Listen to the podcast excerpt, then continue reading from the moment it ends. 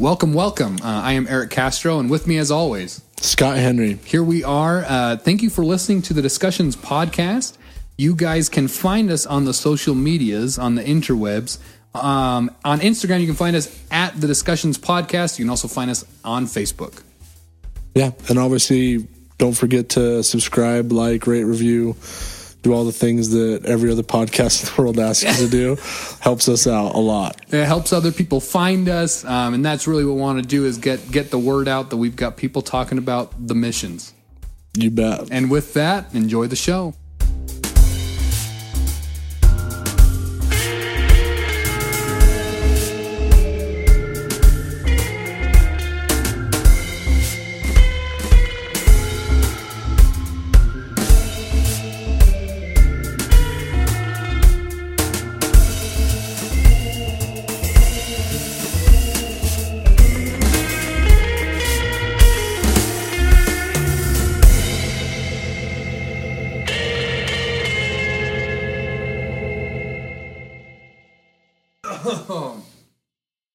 PlayStation controller.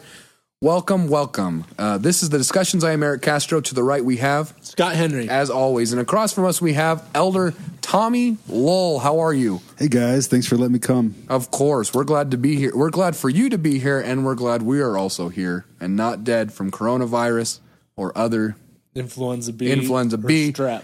pneumonia, anything else that could get us. Knock on wood. no wood around. Elder Lowell, you served in Guatemala in what years? I got down there. So I, I entered the Provo MTC January 2007, and I came home at the very, very end of 2008. So one interesting fact about my mission is I only was gone for one Christmas Oh, because I left right after Christmas. Had you know my one Christmas in the mission. I get home just right before Christmas, so that's kind of cool. no, that's awesome. Yeah, See, it there was a kid wasn't on my bad. mission that was like ended up serving four years because he left like the week after Christmas and then came back like New Year's. So we ended up getting I wonder if he made it a point to like make sure his missionary plaque had like from 2000 to 2004. Yeah, yeah, So yeah. People like, oh, think so, dude, but- super You take- mission. yeah, yeah. It's like, oh, well, you guys, you wimps served two years, but I was gone for a real long time. Yeah, yeah. Um, Elder Lowell, we're glad to have you. You actually served in my mission. That's how I know you, Yeah. Senor Lowell. Um, but Tommy, we want to get to the beginning. We always start from the very beginning. What was the expectations for you growing up as far as missions go? Wow. Um, that's a really good start. And and I I will be happy to start there, but if I could, I would just like to You go wherever you want. thank you both of you for doing this. And as I mentioned off mic beforehand, everyone in 2020 is talking about their podcast, their favorite podcast, starting a podcast. I even joked around with you about starting a music podcast. And maybe it's not a joke, maybe it'll come to fruition. But you guys are doing it. Here we are. And uh, so tried to be congrats. Well, thank you. kudos. for better or worse. We're here. we try to be doers. Yeah. And I got to say, man, and I told you this too before we started recording, but listening to your episode um, about your mission, like that brought some serious nostalgia and and the spirit and some happy feelings and kind of just like a, a look in the mirror moment of like where I was and where I am now in life. And and by the way, listeners. I'm doing great. I'm a I'm a nice guy. I'm not like smoking a cigar and Yeah. drinking a Bud Light or anything, but but it's just uh you know it just it's really interesting to to just that episode brought me back into that that mindset and so thanks for doing this and thanks for letting me come on No, thank you. We we appreciate hearing that because again, like we kind of talked about, this has turned into something a little bit different than we expected, and we're we're happy. We're happy for the positive, um, positive things that it can do, and I, I I'm surprised, frankly, by how positive it's been received and how many people are actually listening. So nice Exciting appreciate it. stuff. Yeah. So it turns out that a, making a mission podcast is not a cash cow you guys aren't like millionaires or no anything no money. oh that's a But a that's a surprise feels. Yeah, yeah. A lot of good But you know, it's not about the money, right? Yes. cool But but yeah, so expectations for you in your family serving a mission. Did you have family members that served a mission? Yeah. So yeah, uh, this is a really good starting point. First of all, I come from an amazing family um, on both sides. My mom's side's more of the legacy pioneer. Like my middle name's Knight, and Knights have origins in Doctrine and Covenants, obviously. Right. And so we're OGs on that side. on my dad's side, um, he's a second generation Mormon. My my grandpa and grandma were converts, and so it's a completely different dynamic. But now, nonetheless, it's kind of cool to come from both sides. But on my mom's side, I am the first of like 30 plus, maybe we're even into the 40s of grandchildren and first uh, grandson. My grandpa was a professor at BYU. My grandma was a you know, a librarian. Like all of my aunts and uncles are all BYU people and just a really good, classic, amazing, incredible Mormon family. But you better believe there's a ton of pressure to go on a mission. Absolutely. Um, and that's not a slight in any sense of my upbringing. I mean, it's just where I come from. And so, yeah, it was, it was tough. And, and, uh, you know, it was, it was never anything that I opposed the mission, but what I opposed was, and this is where I kind of feel like I connect with you a lot is I opposed myself as someone in a position to act- actually go out and do that. Like, I'm not afraid to go on a mission. I just don't think I can do that. Like, who the heck am I to go talk up talk to a stranger about this, Right. this, and this? So, I'm sure everyone's felt felt that way to some degree, but yeah, lots of pressure for sure. Was it was was there was it perceivable the pressure on your mom's side compared to your dad's side?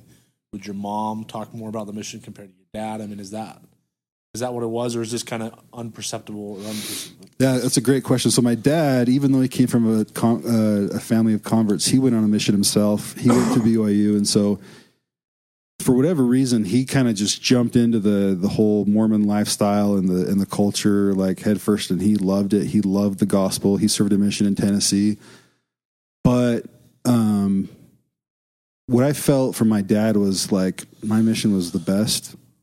I love the gospel. You're my son. I want the best for you. I want you to be as happy as I was. And so it was definitely a healthy pressure. Um, yeah. Um, so let's let's jump let's jump to it then. You you turn your papers in. Did you have any?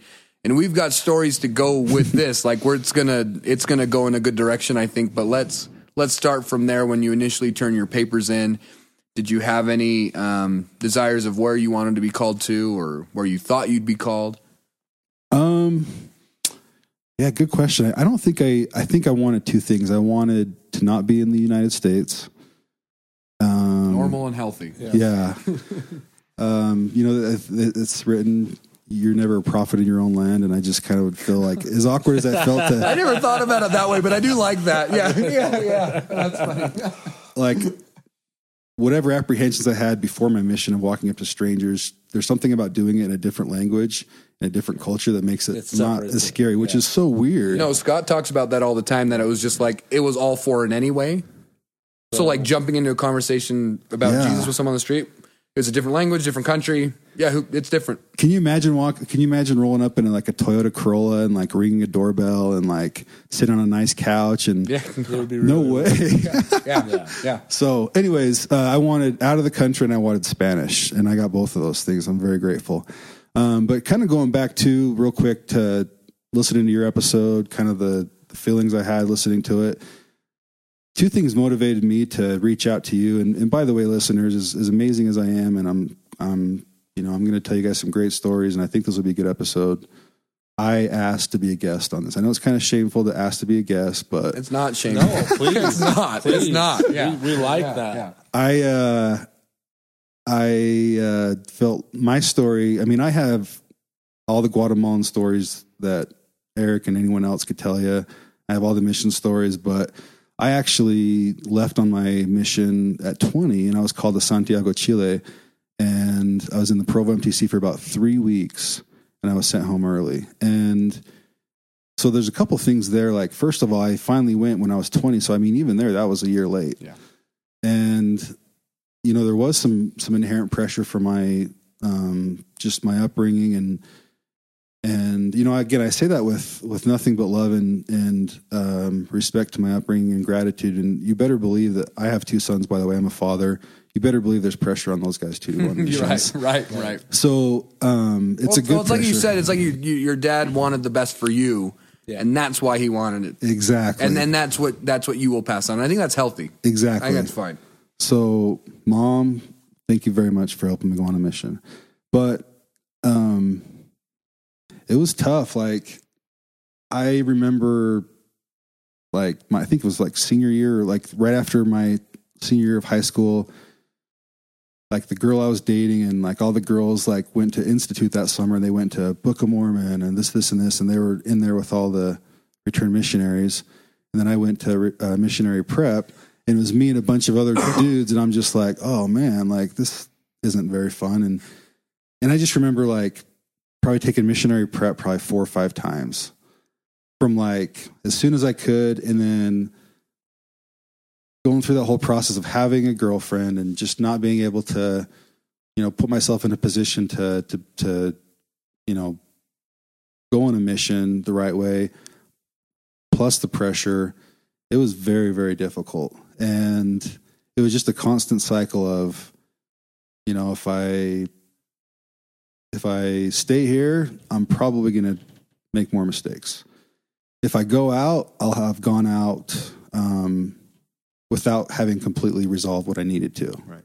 per the guidelines so i just felt trapped um, but it was never like i never felt trapped to go on a mission I just felt like I was able I wasn't able to do it the right way.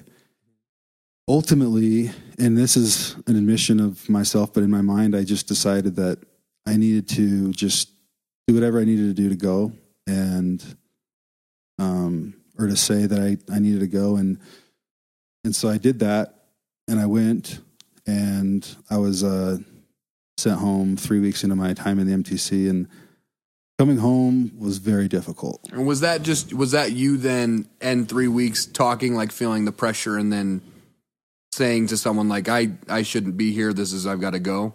You know, Eric, I wish it was. I wish it was. But, and I, oh man, I, I'm going to tell this story. That's what I'm here for. But, you know, I, I want you to, everyone to know that's listening to this that like I point the finger in one direction. That's right at myself, like for this. But basically, what happened is the, the other person that was involved after I had left, um, she obviously wanted to, you know, take care of what she needed to take care of. And I guess, I guess she didn't realize that there's some level of you know reporting that needs to be done. Communication that happens, right? Yeah. So uh, her bishop was also her uncle, and so he was very aware of whoever might be involved. He's on a mission, and he did the math and the time frame, and so he made a phone call to the MTC and spoke to whoever he needed to. And I was sitting in class, you know, doing Spanish exercises or or you know studying the gospel or whatever with my district. And over over the intercom, like in high school, like you getting called to the principal's office. I got called out of class to go down to the offices. This is giving me so much stress, and I am so sorry. You like like hindsight, like hindsight, like I get you're taking responsibility for it, and like I get that, but like man, like that's heavy. Like that's so heavy. Did you have any inkling of what it would be?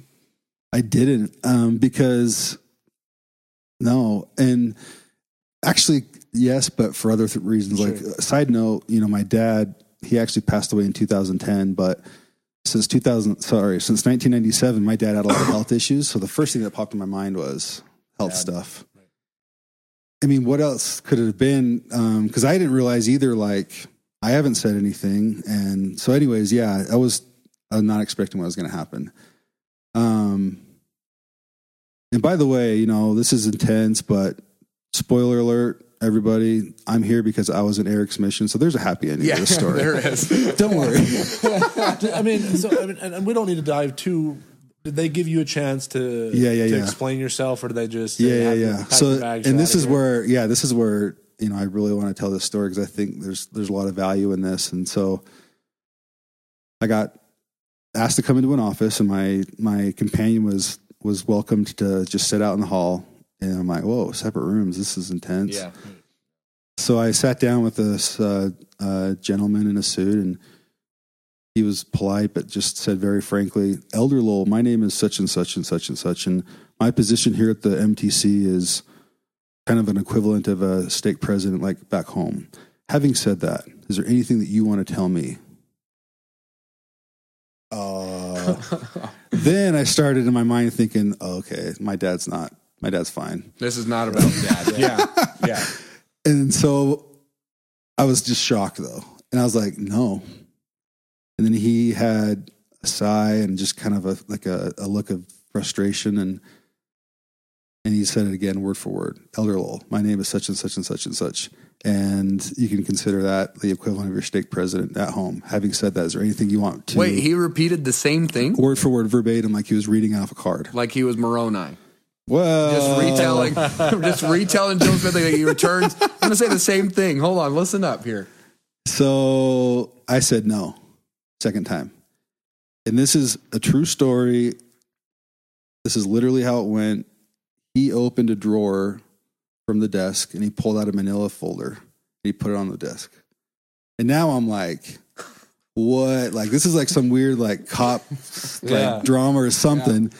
And he opens a folder and I see all this writing and I see my, you know, the other person involved and I see some other writings, and I see the the bishop's name, and and, I, and then it's all just coming full circle in my head. Right.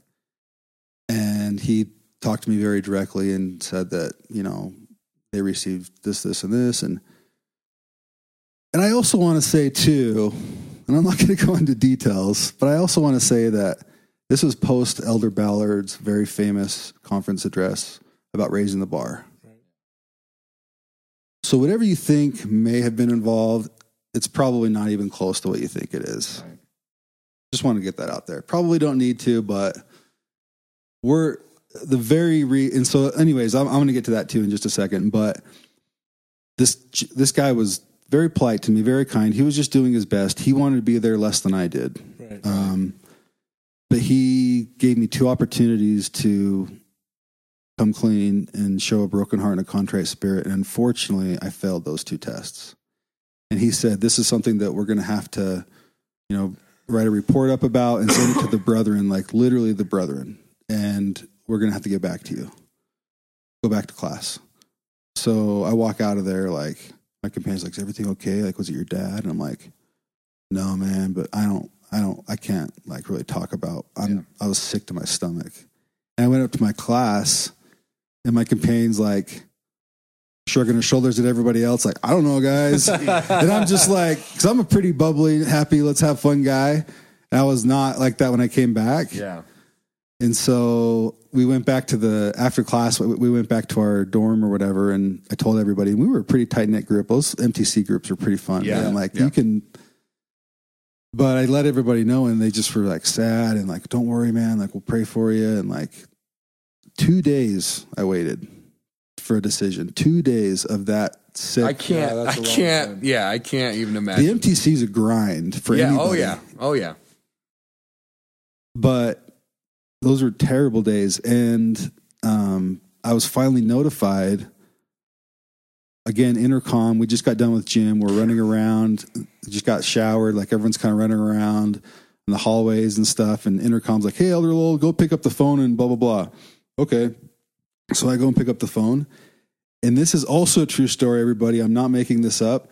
The guy that was telling me he thought that he was talking to me on the phone. He did not switch over to the phone. He was still on the intercom.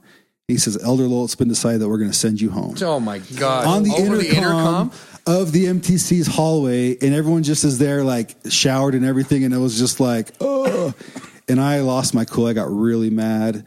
And uh, a couple members of my district, actually, this is kind of funny. Like they walked down there and they told this guy what had happened. That they he just delivered something on a public intercom or whatever.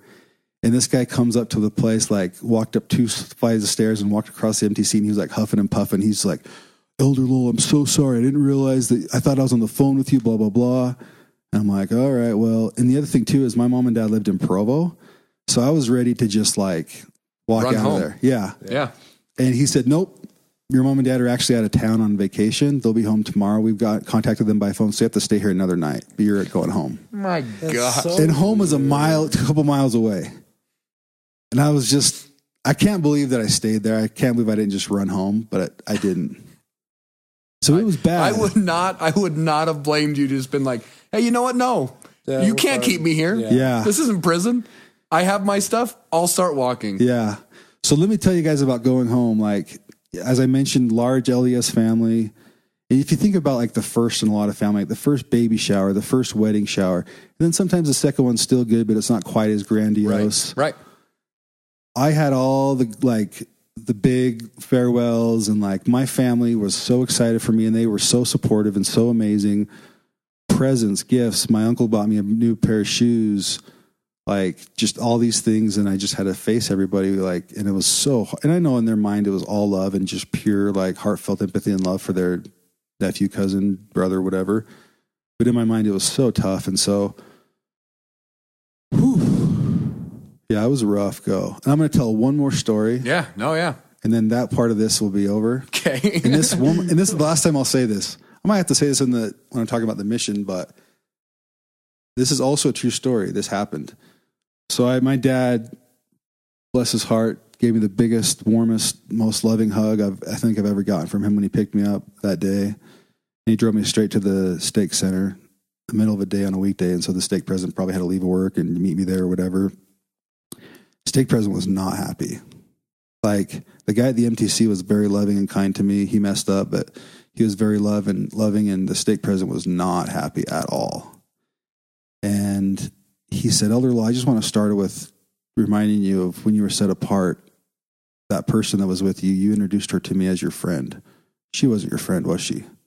She was more than a friend. You lied to me. And I was like, oh, yeah, that's why we're here. yes. That's already been established. Right. And then he he read a scripture to me that mentions that Satan's the father of all lies. And he said, and that's how he told me to take off my name badge. Was that you don't deserve that name badge? You've taken the you've taken another name on. This is unbelievable. This is awkward, but this Yeah. is true. No, I know, I believe, it, but it's just like it's all compounded on top of the fact that it was announced over the intercom. Yeah. Like That's there's the- there's just all of these things that happen. It's like, Yeah. oh my gosh. It was bad. And but I'm not a victim. I is the one I was the one that did this. I was the one that went in the field unprepared, we'll say. And I was also the one that had two opportunities to you know make it right. And I'm to this day like I'm pretty much 90% sure if I looked that man in the eyes and I said, "Thanks for giving me this opportunity. There are some things I need to discuss with you." I really think I would have went to Chile on my mission. It's so amazing how that 5-minute stretch talk with a stra- str- stranger was like a fork in my road that Affected your the whole trajectory of your life. like 100%. One question on this, and you don't have to answer this. You don't want. Did, did you feel? Did you purposely omit those things and before you went on your mission, feeling like this isn't that big of a deal? I'm okay, or was it like this might prevent me from going, so I'm just going to hope that it pans out, and I'm Yeah. not going to talk about this. I I never felt like it wasn't a big deal. Um, I was very aware. Like I was raised correctly. I seminary graduate. Like amazing wards, amazing. Like I knew what it, what it was and what it wasn't. But um, I just my thought process was, in in the guidelines were if you do this six months, if you do this twelve months, if you do this eighteen months, whatever. So I was just in my in my mind doing the math, like six months here, like I'll do more stuff or I'll do that stuff, and I'll just be that further, much further away. And I really feel like I need to go. So I'll go. I'll, re- I'll do the repentance in the field. Um, Heavenly Father knows my heart. It was a justification, totally, but that's where I was coming from. It wasn't just like, oh yeah, I mean it's no big deal. It's I know it's a big deal, and I and I knew it was Right. a big deal. Yeah. Right. Okay.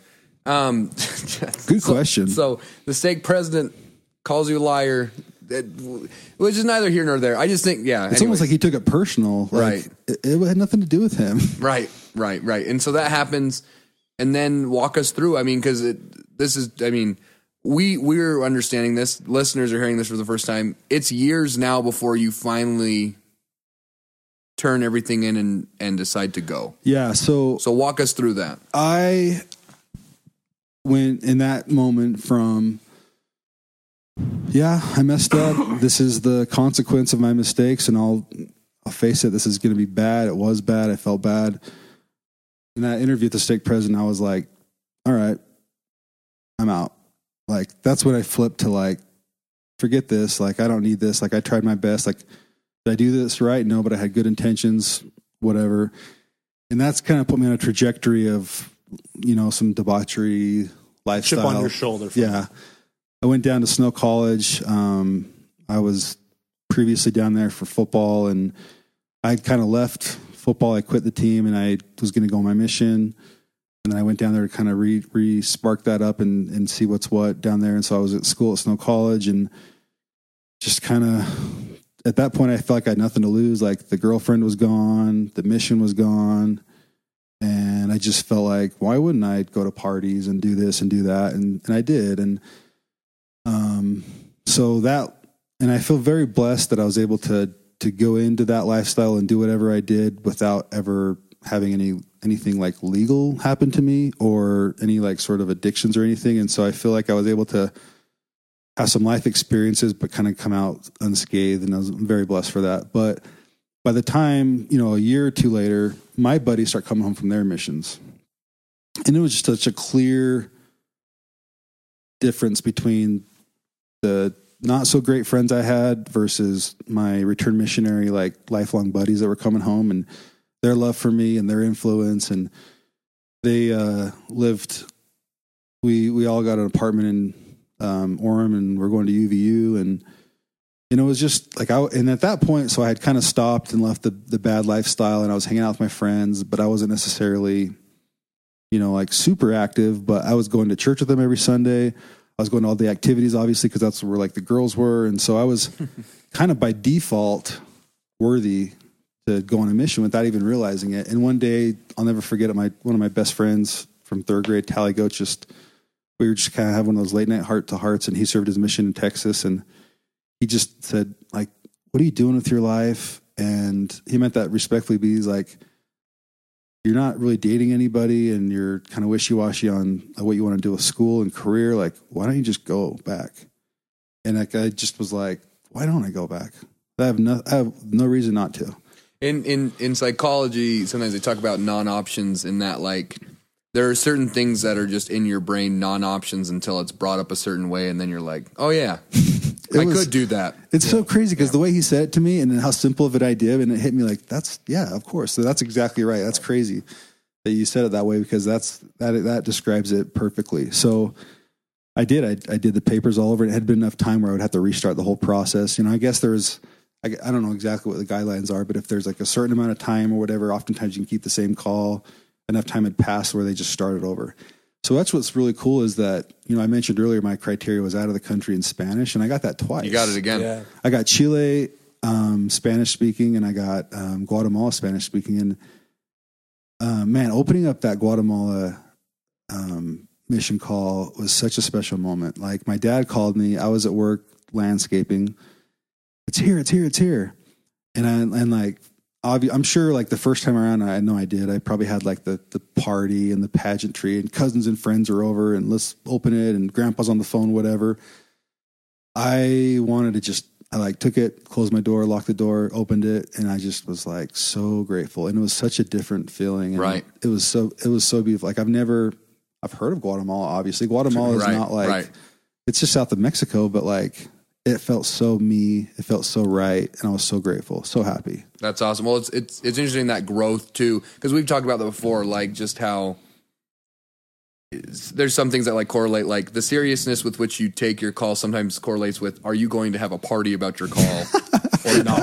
like if it's really serious, it, it like if you're really serious about it, you might just have your you're like you'll just have your family. Like you'll be like "No, that's it. I'm not inviting friends and extendeds. Like this is it. But I think I think what's cool too, and it, it relates to to Scott and like friends, like the influence of good Yes. friends, like that said, this is like this has been good for me, and and I, your parents take you so far, your family takes you so far, but it's so good. Like we don't realize the impact we have on others. Just I was thinking of Scott's story, and you had friends, roommates with that, Yeah. you know, helped Huge, convince you. Huge impact. So anyway, I was just thinking about that. I think that's that's good to touch on to to think about like return missionaries can still have that impact even on kids that decided and you know I'm not going. I mean, there's still that's still an option. It's still an option. So Was- Absolutely. Wasn't it, when did the church? Because I remember that they made a bigger deal about that. Like farewells and homecomings are not parties. Because I remember, I don't like, remember how long ago that was, but I feel like that affected my farewell because my farewell wasn't run by my family, but they That's had the thing, yeah, farewells were 'cause like run by families. That's what I meant. So, so Totally. my, my oldest brother, when it went, like we got to decide who spoke, and my grandpa would give the prayer, and my dad would give this talk, and we'd have Totally. this musical Family number, members singing, and yeah. this and that. And the church did make a make a change on that because again, you know, it's more about the work than than that person. It's not about doing it. you. Yeah, it's not about. yeah. Interesting. Yeah, and it was funny because I I didn't even want to have a farewell, but you know I my family and people like this is such a, a celebration. Oh wait, so did, it, did they give you an option and say, "Hey, do you want to have one?" I did, yeah I did, and so I had a, Wow. a second farewell. And side note, funny story: in the middle of my talk, the fire alarm went off, and like the lights were blinking, and it was bl- and I was like. Okay, what's going on? You're Am like, I supposed to go or not? You're Like, like, what the on, heck is going know. on? Like I'm But it doing it right this time, I promise. Like, But I always go. joke. I always joke like you know, it's one of these days you guys are going to see a book with my name on it and Deseret Book, and it's going to be called Two Farewells and a Homecoming. Because I I love to tell people that I had two farewell talks. That's funny. That's funny. No, you should write that. But all my friends and family have always said that like the first farewell talk was like, yeah, this kid is the. The second farewell talk, like this kid wants to go. So Yeah. it was good, really good. No, but I get that. Like that's and that's why I think like me meeting you on the mission, you were there like and I think about Scott going like cuz you two like made like conscious decisions and efforts to get out there. And that's so different like from most of us like that are just out there like experiencing it. And that's so cool. Like that's and that's it's cool to have companions like that. It's cool to have leaders like that. They're just yeah, I know I am here and we're ready to do this. And it makes me think, yeah, I wish I would have made a, a conscious effort to go and i'm grateful that i had the support around me to get me just out there um, but i wish i would have been a little more ready so did you go to the guatemala mtc or provo again Still Provo, and it was a it was a capacity or schedule thing, and because at that point the Guatemalan MTC was up and running, started receiving and yeah. and so we just I went to Provo, and that was kind of like a little bit of a PTSD. Well, i was just going to Oh, ask imagine. you i was just going to ask you about yeah but it was like did I you still dri- in the same in the same dorm the same I still room? drive by that place with like such a feeling of triumph and just like I went back and like if if this if this episode is heard by anybody that doesn't already know the story, like I just hope they know two things like whatever you feel like you need to resolve or fix in your life or like overcome, like you need to overcome that and that's gonna give you such a boost in life and such a happy feeling. I drive past past that MTC, I remember feeling sick to my stomach driving past that place. I drive past it now. I'm just like, man, I love that place. Like, I wish I could go in there right now and have breakfast. And just, just, I love it so much. And like, don't let anything hold you back. Don't let any fear, anything hold you back. And and uh, you know, the other thing too is, I am so grateful I went on my mission. It was without a doubt the best years of my life, no questions. I know that's a cliche, but the thing is, I also recognize that it's not for everybody. I also recognize that there's people that don't like their missions or whatever, but I would just say, don't, I wouldn't say go on a mission, go on a mission. I would say, figure it out if you want to go or not and prepare yourself and do it at your own time because I always wondered, like, I bet I would be a terrible missionary in Chile. I wasn't ready. I was just Right. that guy that was like, what am I doing here? This is what I signed up for, blah, blah, blah. Like, I had kind of already been through some stuff beforehand and I was ready to hit the ground running in Guatemala. And Guatemala was very blessed for it, too. I did a lot of good things down yeah there. So that's like that's like the paradox of the of the gospel is it's you know no one no one's compelled to do things but there's this compulsion within the church to get people on their missions no matter what. And it's like that's like it's an interesting thing because it's with with all the right intentions right? I mean Yeah. it's, you, you say how great it is that we were able to make conscious efforts to get back out there but maybe it'd be better if we just minded our manners and got out on our missions when we were supposed to and do it you know that, and that's and that's the hard thing is like it it, it it it definitely is a worthiness thing and you you need to be honest and truthful with yourself and sometimes you have to make that hard decision and the and the church needs to be supportive of that the culture because I think the church is I mean the church is about the gospel of Jesus Christ and again the atonement's real like Yeah. it, it's real. Like we can be forgiven of whatever we need to be forgiven of, but the atonement's not based on like this idea of getting away with something or this idea of well that doesn't apply to me. Like the atonement is real, but it needs to be dealt with in the right way. Yeah, and I that's really very true and very good point you make. And I, and the word worthiness is I mean, for obvious reasons, kind of triggering for me, but it's not necessarily like if I went out the way I did the first time and if I taught the lesson the way the lesson's supposed to be taught and if I shared the right scriptures, like there's, it doesn't necessarily mean that it wouldn't still impact somebody, Right, but right. like it was, it's really more the frame of your mind and where you're at with yourself and with Heavenly Father to be able to forget about yourself and worry about the people in front of you Yes. it's kind of like when you're on an airplane and they say, don't help your kid put his oxygen mask on first, put yours on first, which is a, not an intuitive thought. But if you think about it, yeah, what good am I to my kid if I can't breathe? Right. So, you know, I, I, I just wanted to make that point. I think that's exactly what you're talking about. I love that. That's awesome. That's awesome. So MTC weekend. Is there anything you want to touch on real quick before we leave the MTC and get to Guatemala City North? Yeah. So real quick, I, you know, I went to Guatemala, had a great time and met Eric and the rest is history. Thanks for listening, folks. Like that's the podcast. And that was the end.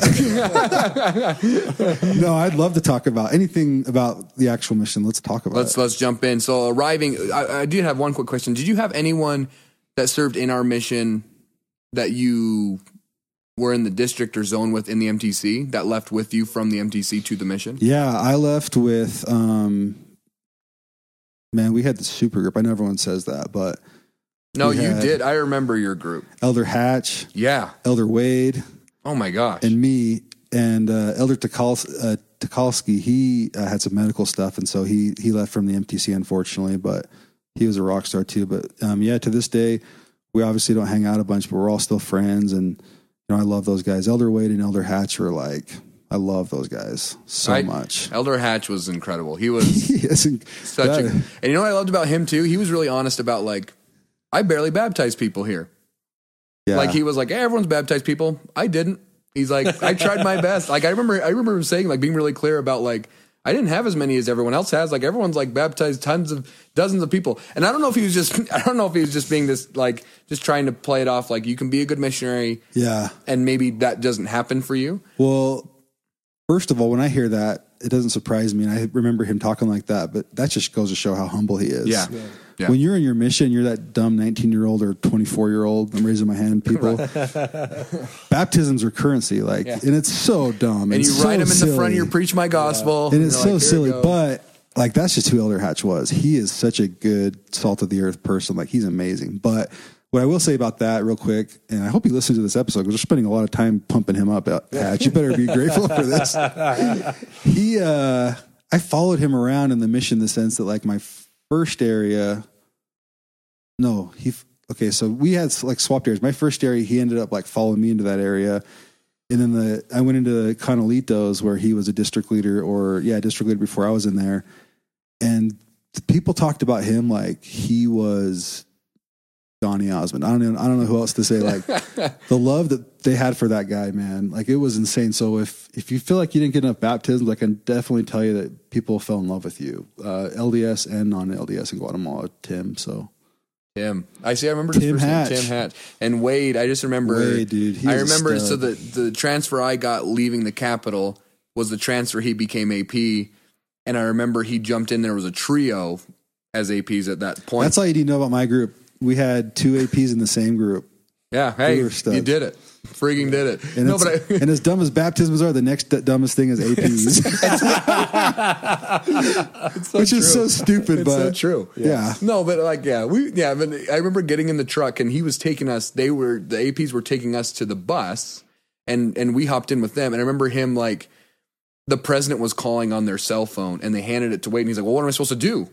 We're like, well, answer it. The president's calling. He's like, oh, well, okay. He's like, picks it up. And he's just like, I remember thinking to myself, like, oh, he doesn't know what he's doing. Yeah. Like, that's it. like, and he's AP. Like, great, great, Yeah. great, great. Anyways, that was, he was a cool guy though. I really liked cool. him. Elder Wade's a stud, man. He's a super good athlete, really good at soccer, and he's one of my best friends in the mission for sure. Yeah. So you guys get there then. Um, I would assume I never met whoever trained you, but we like to talk about. Well, Oh, actually, man, let's let's stop. Let's stop. Let's get Okay. to airport. We do like who was there to pick you up at the airport? Yeah. Um, wow, that is crazy. That's a crazy night, isn't it? That first Yeah. night. that is a crazy night. So uh, I was picked up by um, Elder Vogt, who's the AP, obviously. He was my trainer's trainer. Yeah. That, I never met him, but he was a legend because he was Oh. my grandfather. That's all. Elder Vogt's a legend. And uh, what I'll say about Vogt is, and I don't know his story, but he's another guy who went out later and was older, and like me and him had an instant connection because of that. And also, he's just a legend is an appropriate way to describe Elder Vogt, I would say. But yeah, Elder Vogt and then Elder Anderson, which is also super sharp, great guy, great elders, and then President Coleman, our President beloved, Coleman. our beloved patriarch of the mission. We love him so much. He was so good. He's the most amazing man yeah. and uh, yeah, just the, the same stuff. Like, um, took us to Wendy's, saw the machine gun security guards. right. Shocking. The, uh, You're like, why are they here? I don't know if this kept going by the time you came in, but one tradition that the APs like to do is there's like a certain street by their house where they drive the elders pie. And it's just like a red light district where it's just a bunch of prostitutes. But as you get closer, That- the, no, that didn't happen to me. No. yeah, as you get closer, the APs slow the car down, and you realize that these are um, men dressed like women, and so they're just like as though as as like as as as if like the look and the smell and everything about this place isn't strange enough. Let's make it as strange as we possibly can for them. and they're like, "Welcome to Guatemala, guys. This place is crazy." and Not in and Layton anymore. Davis Yeah. County is Yeah. left. yeah, for sure. So super crazy. Um, yeah, it was a fun, fun, crazy night. That's so funny. That's so funny. And then who? So you end up, you spend the night at the AP's house, Yep. and then from there, the next day, do you go to? um Go to Do you go to the office to get all your stuff taken care of? Like your, you have to give them your passport. Yeah, and isn't that weird? Like we went from like the grungiest of neighborhoods and whatever we saw that first night to waking up and beautiful weather, beautiful surroundings. I mean, it's still Guatemala, but you're like, this place is unbelievable. Yeah. perfect weather, and it was also January too, so I was like, this is amazing. But then all of a sudden, we're in that area of Guatemala City where it's like Beverly Hills or like so nice. and like I'm like, this is the mission office. Like, wasn't there like uh like embassies like next door, like across Yeah. the hall from our Yeah. it was insane. So I'm like, what the heck? Like, Yeah. what is this place? Like, th- uh, it's like such extremes. It is such extremes because it's almost nicer than anything you experience normally in Utah. Like you're like, oh, this For place sure. is so nice. And then on the other side, it's like, well, across town, and there's also Way worse than Yeah. anything we'd Yeah. ever see. It was nuts. Um, but yeah, the mission office, which is in that beautiful high rise downtown, and then just down the street, President Coleman's uh, penthouse, beautiful, gorgeous apartment with those amazing views and that food that Miss Cole, Mrs. Yeah. Sister Coleman made for us. Unbelievable. yeah, Best day. So, quick story about my trainer. His name's James Anderson, and he actually was a BYU basketball player. He's six foot eleven. I don't think he's Jeez. officially seven feet tall. He played with like Jimmer Fredette. He's in the Jimmer Fredette team oh wow, and it was hilarious. Like President Coleman, and I, I'm six four, big dude, and he sees and and uh, Elder Anderson was about to um, finish his mission. Like he was one of those like his zone leader forever, and like hey to send you home right. We're going to take take you to a cool area and let you train one, you know that kind of thing. right? So just I know like I'm not saying there wasn't like the spirit involved and blah blah blah, but I know in President Coleman's mind is kind of a sense of humor kicked in because he sent us to the most rural, obscure place, not called the Polochic. Like it was Rabinal. It was like in um, Right. It was in Coban. It's way way out there. So he's like, I'm going to take this seven foot tall gringo and this six foot four big football dude, and I'm going to send them to the mountains and just like this hilarious. And I am so grateful. Like he was the best trainer, hardest worker, so um just obedient and just the classic like this area hasn't had baptisms and so such and such and such and we were successful and it was such an amazing first area and it set me up perfectly for my next situation where he left and I got my first Latino companion and that's like my first valley in my mission where I was like this is freaking hard. Yeah, Right. I don't speak the language. This guy isn't a BYU basketball player. you know, like Right. like okay, this is okay, this is hard. The mission is tough. Yeah. Like it was so crazy, but unbelievable. Did you stay in in in Coban then after after your trainer ended his mission and it left you? I think I stayed in um Salama, which was our district. So it was like Coban, bigger city, and then Salama was our district, and then Rabinal was like on the other side of the mountain range. Like it was way out there. Right. Anybody that's from our mission that's been to Rabinal, like that's like a elite club. Like the Polochic is the Polochic, Right. But Rabinal is like the real. We can touch on Polo That's the real real quick for listeners. So for those who don't know, we had a whole zone in our mission that spoke Kekchi, which is a Mayan language, and they were like, when you went there, you didn't come out. yeah, like it was it. Yeah. And we never heard from you again. yeah. Unless you became a zone leader and you went to zone leader conference.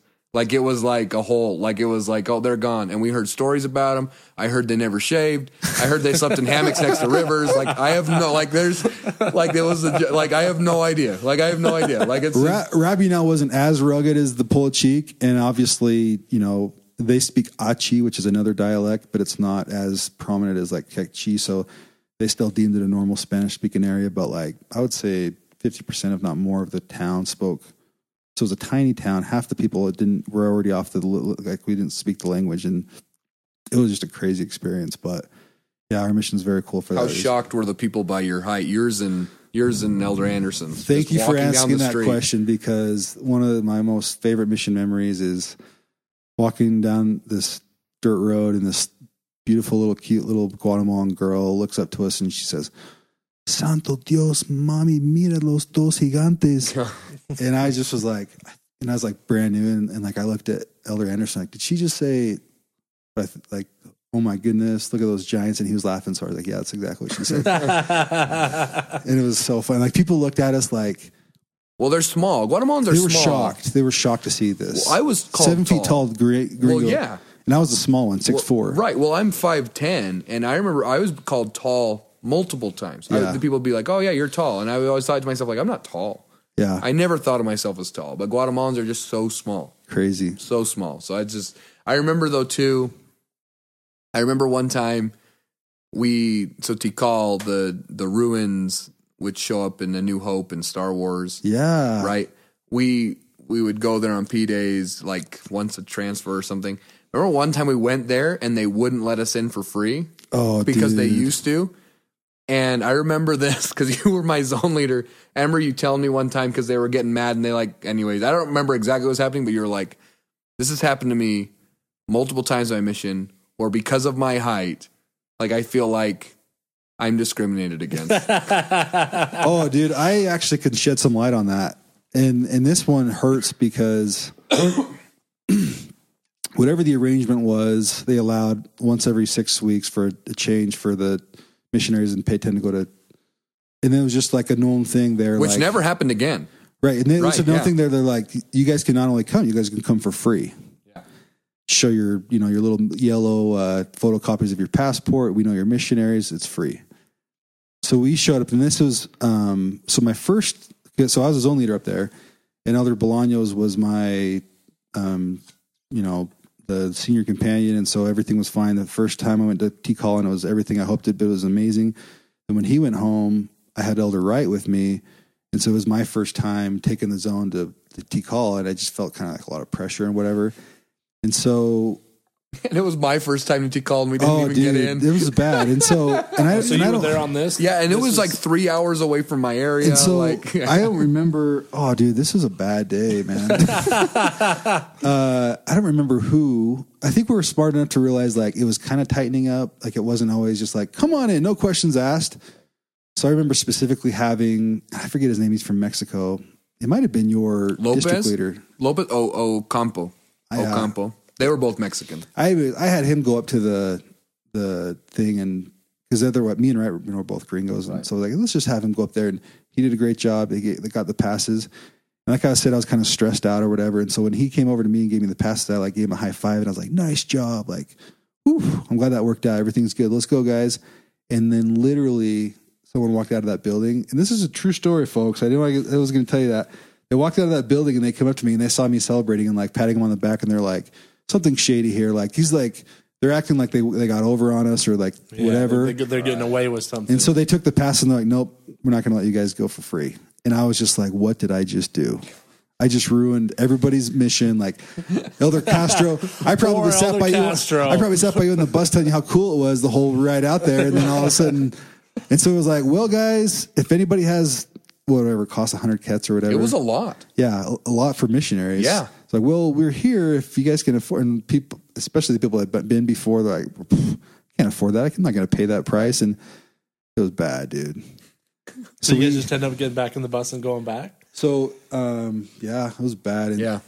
Yeah. And I think we stayed overnight yeah, the Sunday night. Like we had to travel up because it was so far. We travel up, stay the night Sunday night with some missionaries, and then so when work was done, So was there a catch bus. mutiny on the hand? I mean, were people mad at you? I don't know. I was I was fine because I like I just really understanding like, well, yeah, it doesn't seem like it's any of our faults, and they seem fine. But I'm sure if I'm- it's anybody's fault, unfortunately, it's probably mine. but all I all I was doing was just like patting him on the back. Hey man, nice job, like great job. It wasn't anything like facetious, and, and we didn't do anything illegal. Like we had always had permission to go for free. I just knew that it was kind of getting tight, and Bolaños had kind of warned me about that a little bit, and so I, you know, very selectively chose Aladdin to go up and do the paperwork and stuff. And so, right. yeah. I mean, in the end, we ended up doing it every transfer. We just had to. I think we had to. I think we just ended up forking out the money and paying or something. I don't remember. I, Quick- I, I don't I remember vaguely either. remember it, but quick shout if if if we ever you guys were able to return to do it for free elder sanchez is to be commended for that because elder sanchez you know him obviously yeah, that's my trainer. The oh that's right Yeah. your dad yeah. He is like extremely intelligent and i remember oh yeah this is what made me laugh. He is so, so, intelligent, and he's a communist, but he is still so smart. that's what that was my laugh out loud moment listening to your episode was that because i had political discussions with him in the mission too which obviously is a bad idea oh yeah. Oh, but it's oh, yeah. also a bad idea. Even though I was like ending my mission, my Spanish was at my prime time. I was not in any position to have a political Yeah, discussion not in Spanish. vocabulary. not No ready. No, not ready. Because I still I watch his posts on Facebook, and I like I speak Spanish. Yeah. and I'm a Spanish teacher. Like I have a minor Oh, in Spanish. nice. But I get when I read his, I'm like he's on another level. Yeah. So, Like his Spanish and his vocabulary is another level. he is a intelligent, eloquent. He wrote a really beautiful letter to the I don't know consulate, whatever. Yes, and he smoothed I it do over. And remember that was this. him. He Yeah. is like a yeah. He's like a diplomat. He's like a freaking rock star. Yeah. He's the one that smoothed that over. Yeah. I, that's right. That is right because we didn't. Yeah, we didn't pay. We ended up. He had to do that and, and got it figured out. Yeah. No, he was incredible. He was a child and also one of the smartest. Like it was. It was the because there were times where he'd just do like the most kiddish things. Yep. Like and just be over the top excited. But then there were times where you'd hear him speak and he'd be like, "Holy cow, this guy's so smart, He's so smart. so smart." And he was. That's what for me. And I know this is like a stereotype before. Like it was just kind of like, well, all Latinos like, oh, I'm an American. Like I I am the one that's educated and blah blah blah. And when I met him, it was very clear like this kid's smart. Yeah, for Like sure. thi- like this is a Latino that knows knows like what's going on in the world. And the funny thing too is like as amazingly smart as he is and, and was, he's probably the second smartest. The first to be Elder Bolaños, my zone leader trainer. And see, I never met him. I knew about him. he I heard of him. is so smart. He taught himself English on the mission. Brilliant, super successful now in life. I love that guy so much. and he looked he looked this is so weird. He was a Latino that looked like if he wasn't brown, he'd be American.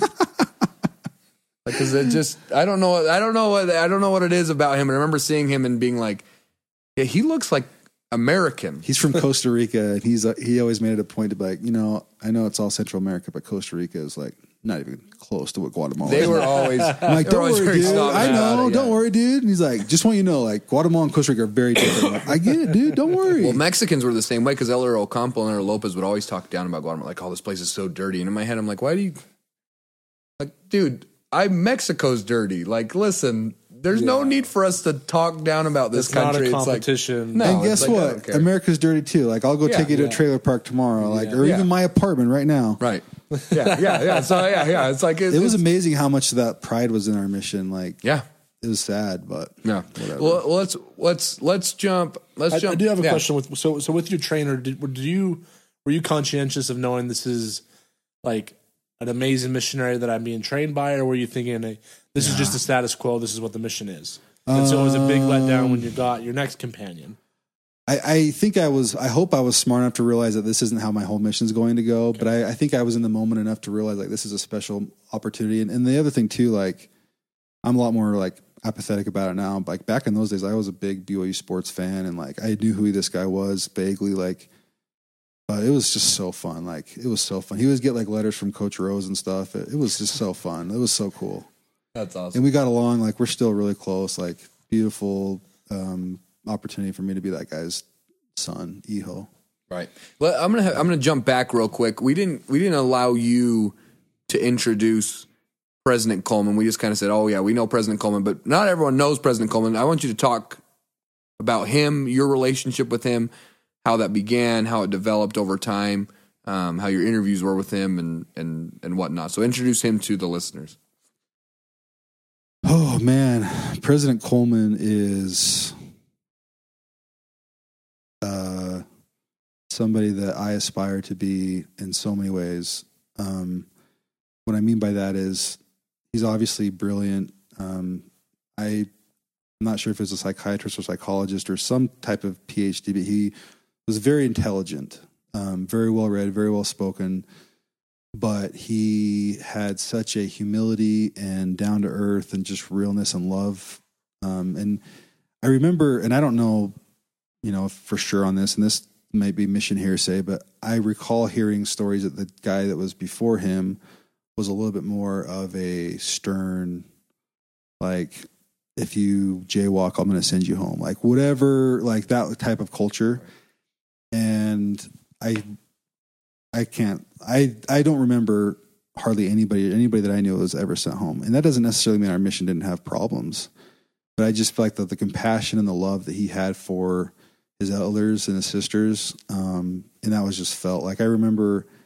I mentioned earlier I had one Christmas, and that was one heck of a Christmas. Like the, the Christmas Zone Conference, where he spoke of the Christmas story from the scriptures and from his heart, and his wife played the hymns on the piano, and like we had that beautiful, amazing dinner. Like those are some of my best memories. Period. Not just mission, and like he was just such an amazing man. And my I remember my first interview with him, he just look you in the eye and he'd say, "Why are you? Why are you here, Yeah, he asked everyone. That's what he said to you? Why are you here? man?" What did That- you say? He probably believed That you. was the only time I cried on my mission. really. I said, "I want to do a good job," and I cried. And then, and then, like I had a really good experience on my mission. I never even came close to welling up. Like I had some really good experiences, but never. I might have cried when I was super sick, like throwing up and Right. helicopter Yeah, agony. but I just remember like I just I want to do a good job, and like he's just looking you in the eye, and but in, in his mind he's like I'm going to pair you up with a seven foot tall person and send you out to the mountains. Like Yeah. he's the coolest. Well, you remember coolest you remember Elder Smith, Tren. Oh yeah, Trenton. Yeah, yeah. Yeah, so he dude. said. So he went in there and he said, "Why are you here?" and Trent said, "He's like, well." I Want to serve the Lord and all this stuff. President Coleman was like, no. He's like, that's not why. he just like us, no, that's not why you're here. And then he said, well, my brother served and my cousin served, so I'm serving. He's like, oh yeah, okay. Yeah, He that's just bought it he was Trenton like, Coleman. yep, got it. he is so real. Like you can't get anything past him. No, but I'm just saying he probably knew you were sincere because I was just on. Maybe, like that's I one of the things. I've always done is I've just to a fault. Like I think I just speak like this is how I feel. Like he asked me and I was like, I had I've had 25 plus male cousins that have served missions and so this is what we do. and he Oh. said and he said to me he's like he said that's a good reason. He said I was like okay That's cool. Don't I'm, know. like, I'm, he asked that to everyone though. I love that. I That's cool. Yeah. Um, Speaking of speaking of speaking of experiences, I want you to touch on this. You might I remember you telling me this. We were talking about spiritual experiences and the mission while we were on the mission. And I was just saying some of the most spiritual experiences I have had have just been in personal study. Like I've just been studying and felt it. Like and that's it. I remember you saying one time you you helped someone on your mission who I don't even remember. Do you know what story I'm talking about? You helped someone who was either I don't remember if you said they were riding a bike and got in an accident. oh my goodness. Do you remember this? Wow. That was in that was my very first area with Elder Anderson. That's Yeah, crazy that you brought that up. Well, no, I just remember. I just remember it because of because of me talking about like, well, my most spiritual experience has been in like personal study. Like, and I didn't think that's how it was going to be. And then you you you said, oh yeah, well, my one of my most spiritual experiences was just doing what Christ would do, and we helped this guy. Wow, that uh, thanks for bringing that up because that's actually if like I have a top three stories on my mission. That's definitely one of them. So in that same first town, it's this tiny little Catholic village in the middle of nowhere. And whatever day of the week they do their market, like it was a crazy busy like market day. Like people are going every which direction. Like obviously, you know, there's no like just whatever direction, cars, bikes, walking, just crazy. And all of a sudden, down. You can see like a block or so away. You can see this guy who's just like weaving and just swerving on a bike, and you just know that he's not right. And he and you just like and then by the time he he got like halfway to us from like a half a block away, I looked at him like this guy's going down, like he's gonna eat it. Right. and like he as hard as one can crash on a bike going just enough fast to like not keep going like he was going so slow but he like slammed his face on the road. It was bad. And he just went right out knocked out and he was just passed out drunk. That's what that's what was wrong with him. He was absolutely just drunk the whole market stopped for like two minutes not no just like the whole market just stopped and just watched that happen pause and then everything just kept going again like nobody cared Right. no, oh, let's help this guy out. Oh, let's this, this, and this. And I was, I was with the people. I was just like, that's crazy. Well, Move on. yeah. Yeah. And Elder Anderson was like, hey, we got to, hey, hang on a sec. So we like stopped and like, we just went and picked him up, carried him over to the side. And then again, just like when he crashed, the market stopped again and watched us do this. And I got the bike. Elder Anderson picked him up and we carried him over to the side and we just like laid him up against the building and like made sure that he was just going to like at least sleep there. And he wasn't going to get hit or run over by somebody because he was in the middle of the road, like Yeah. Main Street. Right. Right. And somebody would have run him over. In Yeah, 'cause I mean- America, they don't. No, it just They're the, going the same where culture that there's- wouldn't yeah, help this guy up is the same culture that Yeah. probably let a car hit him by mistake Yeah. or something. And I just remember like what I felt, what I saw there was like, this isn't a drunk. This is like a son of God. Right. And Elder Anderson's helping me help this guy. And sometimes you're teaching them the lessons. Sometimes you're inviting people to church. Sometimes you're literally picking somebody off the street. You're carrying them over to safety. So in my mind, I'm this new missionary thing. Like this is so amazing. This is so spiritual. And then what's funny is like to kind of bring this back to reality is like I remember we went to our appointment, then we came back, and the guy was still there, but his bike had been stolen. So it's like, yeah, that's that's life. That's real life. But in that moment, like, and even if it was just going on in my mind, but this something happened. Like people watch this, like it's like we didn't stand up, stand out enough, being like six foot four and seven feet tall in that little tiny town. They're like, these guys aren't here to do anything but good things. Maybe we don't believe Right. them, or maybe we don't want to listen to them, but these guys are are here to do no wrong. Right. And that's success in and of itself. Absolutely. Right. Planting seeds. Yeah, and that and that, I, I just think I just think, I think people look for spiritual experiences to be in the ways that the stories are told in the ensign, and it's like it's not it's not always how it is. No. like it just doesn't come that way. It's No. not what you expect, and it's not when you expect or where you expect. It's it's in a crowded market. Yeah. like it's in that. But I think I think on that, and I think like you're the, Scott and I talk about this all the time. Like it became really clear, like we had this vague idea of what a mission was before we went, and then when you get there and you're like, oh, we're here to baptize. That is why we're here. Like in Preach My Gospel makes that super clear. Yeah. that's why we're here. Yeah. But I think we can't get lost as well in the in, Right. in the idea that you are also here to represent the Savior, and you are helping others build their faith by you exercising your own faith and being a good person and doing what the Savior would do and picking people up off the ground and and and and and it's funny that no good deed goes unpunished. That guy's bike gets stolen. Yeah. And I thought that yeah, was so like, funny. No, well, like I, I helped. I remember Elder Empey and I helped this drunk one time. He'd fallen over in his wheelchair in the middle of the road. Pick him up. His pants fall completely down, like he's completely naked. And it's like, oh my gosh, like what? Yeah. We're holding a naked guy Yeah. in the middle. Like it's like we go to help. You go to help someone, and you think it's going to turn out like this, and it's like no. It's dirty. It's mucky. It's grimy. But I think of the Savior. Like we see these paintings, these Heinrich Hofmann paintings, or it's like there's these there's these decrepit people, and he's helping them, and it looks while they are sick, it's still kind of clean. Like it's Yeah. like it wasn't that. Yeah. Like it was real and it was mucky and Oh, it was yeah. grimy and it was imperfect, but he was there. And it, it, thank you. And I think that's one of the other things that just like kind of drew me to you on the mission too. and Why we we became friends is like I just feel like we had a different like a approach and, and thought to just like the whole thing and, and the, like you need to lean into that too. Like I remember in that same area, I was still the same white eyed newbie missionary, but there was another drunk passed out on the side of a building and he had completely like wet his pants like all the way through. And I was like, this has to be like a photo op. And my and Elder Anderson was like, no, dude, that's disrespectful. We shouldn't do that. No, I'm going to do it. So I went and laid next to him and I got one of those bags of water and I just doused like as if I had done the exact same thing. And I just laid next to this guy. And it's like, you need to live in both worlds. Um, and Listen, it, remi- it's Billy Madison. It's cool to pee your pants. You were just making that guy. yeah, like you need to just home. yeah, you can't just like look at that and shake your head. Like you just need to lean into it and say, just what this place is. Like it's crazy. And that just so makes funny. I think every missionary is a drunk. We had we had one where we were out tracking and it started raining really hard. and We'd forgot umbrellas for whatever reason, so we got underneath like an awning. and there was another guy that was there, and so we obviously started talking to this guy. yeah. He was a Catholic, just a super cool guy. We're chatting with him, but then this drunk guy comes riding his bicycle in the rain, sees that we're missionaries, stops.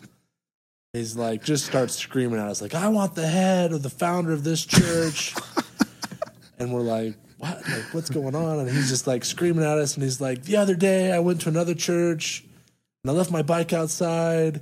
And someone stole my bike, so God's not real. Oh wow. And then he's like, and one time I had you guys at my house and I made you coffee and you wouldn't even drink my coffee. like, you guys don't drink coffee. And it was funny because the Catholic guy's like, oh, it's too bad you didn't make him juice then, huh? Yeah. Like he was like cracking jokes along with the guy, but so it's just, That's awesome.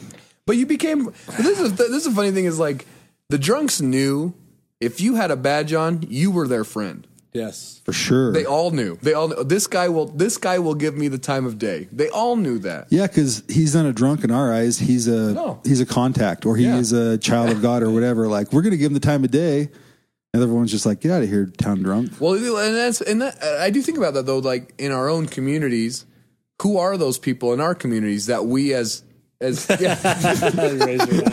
that, that we that we no, but that we I like just raised my reject as a as a community.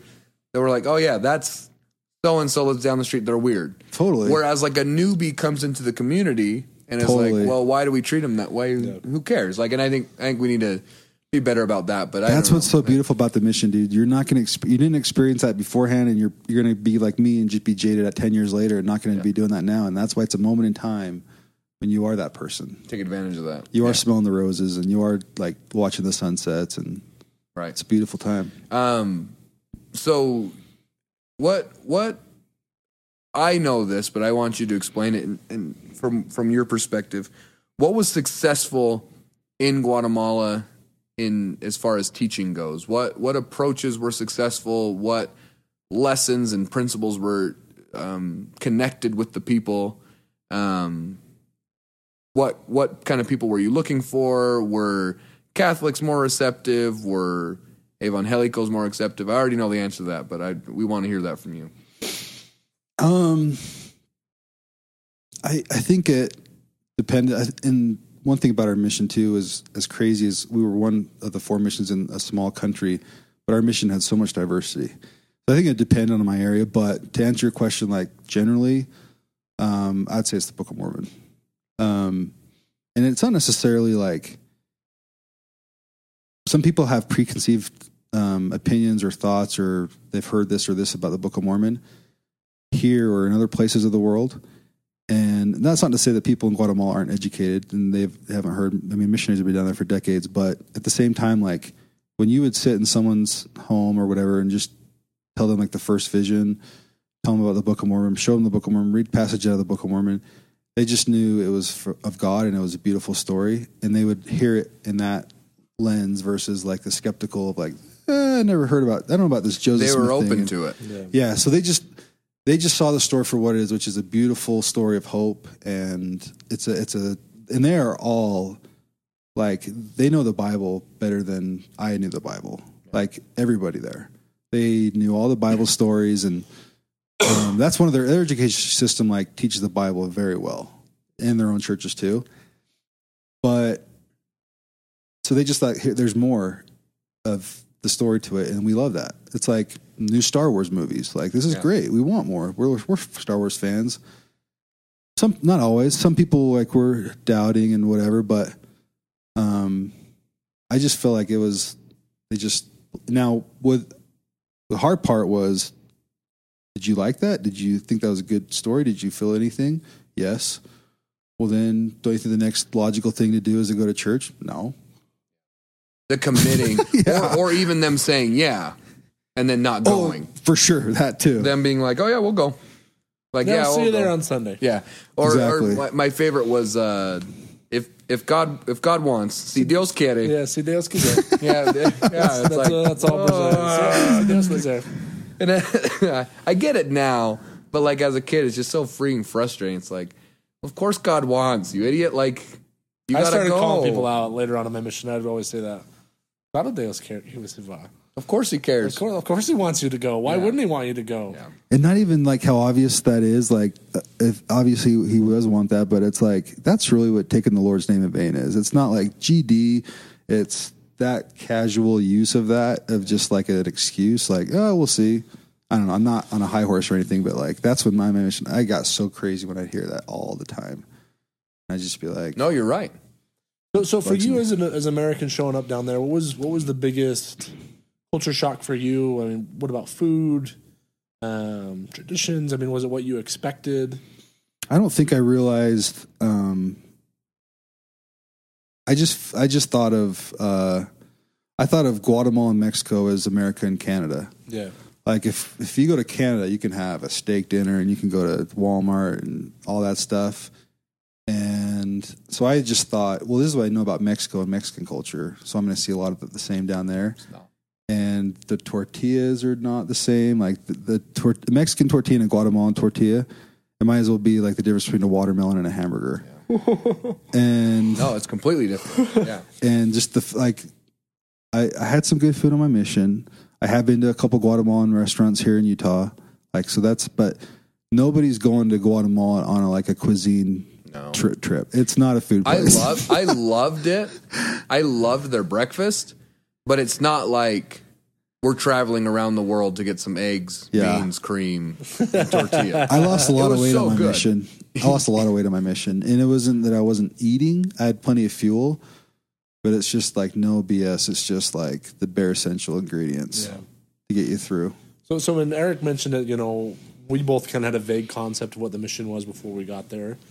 Was what you imagined a mission to be? Did that come to pass, or was it different? And what was the biggest, you know, contradiction of what your your mindset was and what it actually was when you got there? Yeah, that's the interesting thing about missions in the church is the church is so uniform that when you go to sacrament meeting in Guatemala or Japan or here, it's pretty much the same thing. And like the churches were always the most beautiful buildings in in whatever town, and they're really not that different from the churches here. Like the church does a really good, the LDS church does a good job of making the buildings down there like as nice, and so and and like you even see like some of the inter- idiosyncrasies in like Mormon culture and like the Mormon cultures and the wards and like the just the different things. And all that stuff was there. And also like the zones, the districts, the changes, the bag are you baggy or are you trunky? And all this cliche mission stuff like transfers, you know, bad companions, good companions, that's universal.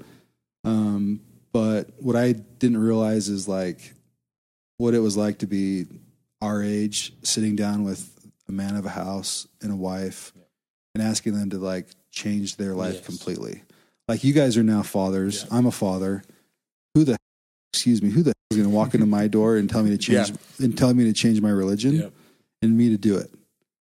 That's not going to happen. and tell you how to raise your children and, And so, if you think about it that way, like who's going to knock on this door, Eric, from another church, and sit you guys down and tell you that what you're doing and what you've known? No, yeah. it's crazy. and someone but we that did it all the time. and someone that may not even speak English very well. Yeah, yeah. A Like foreign- someone that has a heavy accent. showing up. Yeah. Yeah, at my so house. the crazy, the crazy thing isn't how many no's you get, and how many doors you get slammed on your face. The crazy thing is how many yeses you get. I many they're like, yeah, sure. Now that you're an adult and we're fathers Yeah. now, it's like nobody's walking into the. And if they are, they better have a pretty dang good message because Well, so the Je- the Jehovah's Witnesses came by a couple of weeks ago, and I knew who they were, and I allowed my wife to answer it because in my head I was like, I, if I reject them, I'm a hypocrite. Like, totally. so I allowed her, and she she talked to them nicely, and they just gave a pamphlet, and they just asked questions. They didn't ask to come in, but she was really nice to them. But I just thought that it's like, You're like, oh no, the way I feel right now is the way I made people feel for two years. Yeah. And I'd walk up to their door. yeah, It's crazy, man. Hey, is anyone home? No, no one's home. Uh, that answer. ugh, no hay nadie. We get that all the time. There's not nobody here. Like nobody's here. And it's like, yes, there's people here. Open the door. Yeah. Um, I was gonna ask um, about leadership. You kind of you kind of made mention that um, AP status is about ridi- as ridiculous as baptisms, that currency. Um, Scott and I have talked briefly about how just we, we felt that if if I get these leadership positions, it just means I'm doing what I'm supposed to be doing. That's how I felt in the mission was like, well, the good guys are leaders. Yeah. That's who they are. And the bad guys become junior companions. Yeah. Like and and, and I know that's so bad. Like like and I look back on that and I feel like we've had missionaries on here that served where their mission president could care less and was like AP, junior companion, you're district leader. Now you're not. This and just threw people around. Yeah. Just whatever. Um, what was your feeling and perspective on that as far as leadership goes? And was your feeling the same of like uh, I mean, eventually you became a zone leader. Was that was your feeling of like, well, yeah, I'm doing that because I'm doing what's right? Um, I think so, but I never felt like a strict, like by the book, like super strict uh, missionary. I mean, I, I behaved. I didn't do anything crazy, but um, I just worked hard and and I don't know. I I I'd say that uh, uh, President Coleman had a had a more of a traditional culture where it was like a um like uh, I don't know it was more of like if you worked hard, if you earned a status, then you got a reward becoming senior companion. And that was seen in the mission as a status. I remember like in Yeah. zone, I remember in change conference or whatever. Hey, so and so's, are you going up? Oh, he went down. Are you going, up? I forgot that you're going. I remember you got lower, being lowered, Yeah. like going down. You got lowered, or you had an interview. I And had like an when, interview. and s- elder so and so DL or di- district leader. Oh, Yeah. like you could hear that, and Yeah. like, and like the AP's like shh, like, and that's not necessarily a great thing. I don't- I'm not saying that's not an indictment on like President Coleman, but it was probably just a more traditional approach. Yeah. And he and you got to remember too, like, man, like Rabinal was like a four hour bus ride to Cobán, an hour and a half bus ride to Salomon, and then a forty five minute. But like, so you're putting people out there, way out there. And even though this is only ten years ago, this was like internet, maybe in like one or two places in town. right. And so you need to have there's there is an element of earning the trust and whatever, but I but I think and we haven't talked about President Torres much. Um, Right. Another man that I love dearly, but President Torres came in when I was a zone leader, and he uh, treated me. I almost felt like a I wouldn't say like a peer of his, but like he, the the trust and confidence he had in me. Like when he would come up to Petén, and he would ask me like my que- like questions about Petén and what do you think. He would really listen to me and like take my opinion into consideration, and like that meant a lot. Like whoa, this guy really trusts me, and Very different men. and and, and he would do things uh, non traditional that mission wasn't used to. Right. And maybe He'd that's pull people out of Polochic, and I was like, "Why are they coming out of Polochic? They Yeah. have to stay there." He'd be like, "I don't care." He'd just pull them out, and I'd be Yeah. like, "What in the heck's happening? He can't do that." Yeah, yeah. that'd be that'd be cool if you guys got like a former mission president online on this to we It's on we our- talked that's on about our it. It's on the to-do list. Yeah. because those leadership things. I mean, uh, there's got to be a little bit of both. Like the spirit, this guy needs this. Like I don't know. yeah. Good question. What What do you feel about what, that? Was a change. Like President Torres coming in was a change. Like the Latinos, it rocked some of them. And I don't know. I, Coleman had a great relationship with most of the Latino elders. I felt like, and I felt like Torres came down, and Torres was a little more, a little more strict hmm. about things. Is that's how I viewed it. And I I was with him. More most of my mission was with him and that's how I felt it was. But what was your view? Do you did you hear any ink Because I remember hearing people be like, "Well, no, Coleman would have allowed us to do this." I remember hearing those things. Um, uh, I, not, not that I recall. Um, I just remember immediately being like relied upon. Like I felt like I was his Petén guy. Like Right. anything he needed to know about Petén, or like he would talk to me and my companion about because we were the furthest away from him, way up in the northern part of Guatemala. Just so far away. So far away. hours away. Yeah. Eight, nine hours away. Yeah. So I just felt like a, a level of trust there, but um, and I just knew that he was like shaking things up. But I was like, our mission probably needs that. Like that's probably a good thing. But I don't really I think remember. it's good. I mean, Yeah. change is good. It's, Change is good. Yeah. I don't remember though. I'm sure all that went down. I just don't remember it. I don't Right. know. Um, I was so baggy. I was ready to go home. And you were like, "This is this, this is it." Do you uh, do you recall? Uh, do you want to walk us through you playing the drums at another church? man, that was from the first few weeks or so of my mission when I kind of got an idea what an evangelical church was like down there, and like They got drums, they got keyboards. That was like on my bucket list. I didn't have the guts to actually do it until I was a little bit later on in my mission with my Spanish and like you get a little bit of confidence as you like when you're new, you're just like I don't, I couldn't do anything. Like Yeah. You're like I could probably get away with doing this, or I could probably do that, and you know it'd be kind of a funny story to tell people at Zone Conference or whatever. I mean, you got a picture of it. I mean, you got Yeah, it's it happened, and so you walk up to them, and you need to know how to approach that because like they're thinking, oh, this guy want this. These Mormons normally leave us alone, but not only are they approaching us, but they're approaching us in the middle of our services. so you. So how many times has this happened then?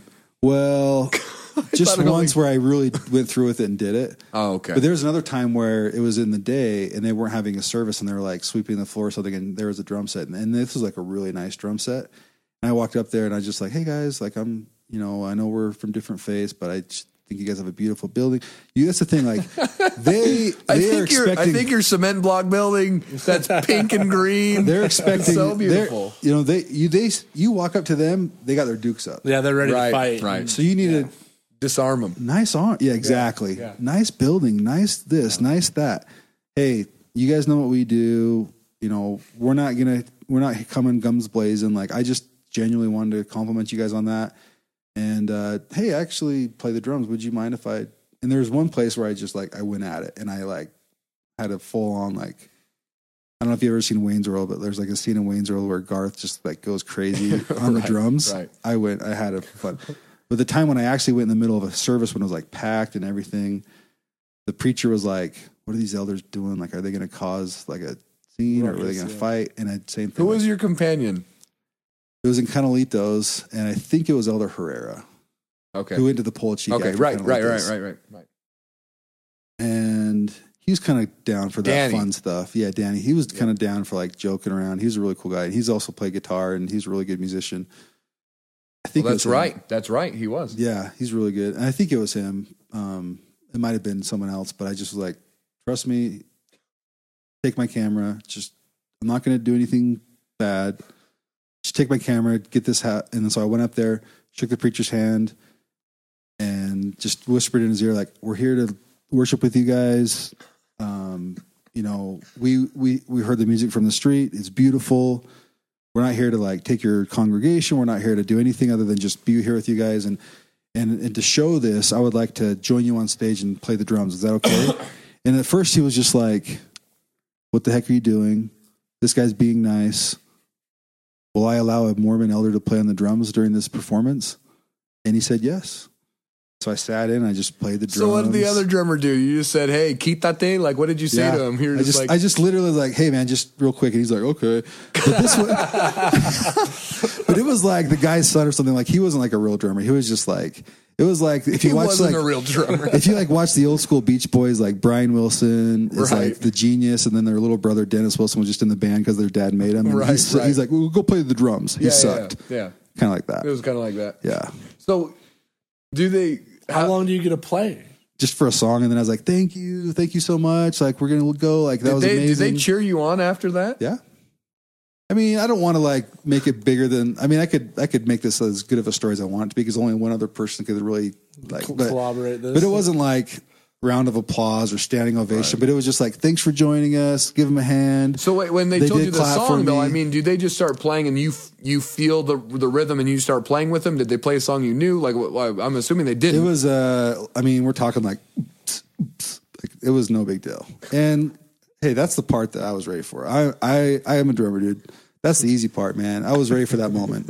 I had I had envisioned that moment my whole mission, my whole life, really. To this day, that's the biggest audience I've ever played drums with. And I played in like punk bands and stuff before my mission. but that was it. Yeah, it was fun, man. That's I'm glad funny. I did that. That- that's what that's what you guys, people that listen, you you need to carve out time and space to not be disobedient, but you need to have fun on your mission. Right, go yeah, go play soccer with the kids. You need Like, to. go talk to the preacher. Go, You have to, yeah, you have to absolutely. go do because again, I, I almost think it's just breaking up monotony. I mean, that sounds bad, but like again, and we talked about this before we started recording. I love the mission because it was so structured. But again, every day is very, very similar, and you have to find ways of finding things that are just funny and unusual Right. to lighten it up and have that conversation. We had one house in one of my areas. It was a blue house. And so we just assumed this house is blue, it's water, these guys need to be baptized. And it became like our white well, and we never got anybody oh, to answer Oh, the door there. I mean, we knocked that door every day of the week, every hour conceivable. But again, it's like that's like the funny, pure missionary thing. Like, oh, the blue house about water, so they Yeah. want to get baptized, so we're gonna knock on that door, or we're gonna go play soccer with So the kids, true, or whatever. man. Just random things like that. And I think that's again, and and and I was definitely guilty of being much more serious on the mission than I probably needed to be. But I still tried to find those those opportunities, and That's that's, true. That's key. You hope that you're going to remember all the spiritual lessons and you hope that you're going to remember all the baptisms. But the cool thing is that you're not going to. But the cool thing is that the people that you are teaching and baptizing, they will remember that. And they'll Yes. remember you. But unfortunately, you are going to remember playing the drums and you got to do that stuff. Yeah. Yeah.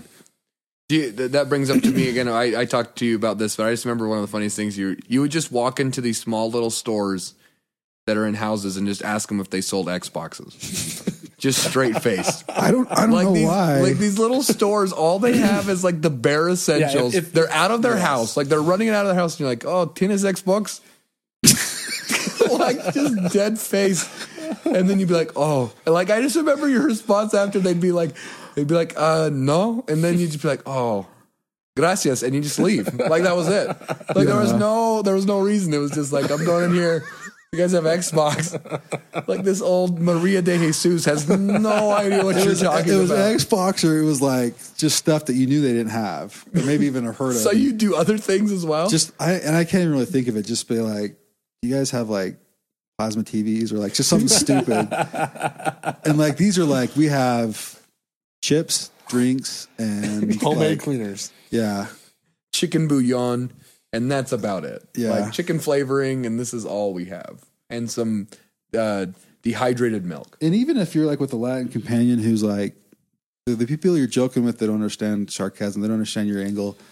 And there's nothing facetious about it, but your companion doesn't either. Like you almost need to do that to like keep yourself company sometimes. Right. Like me and my friends, or I would think this is funny and like this is something I'll put in my pocket. Like because otherwise it can be pretty isolating when you're with the Latin companion and you're in an area where and you're just like nobody understands my sense I- of humor, my way of thinking. Right. Right. Well, and it's funny. The sense of humor is so different. It's so, So it's so different. different. But you can figure it out. Like as a you, you start figuring out what works and what doesn't. I just, Totally. I just I just think I, I remember there was a kid and he was newer in the mission and his companion this is also crazy.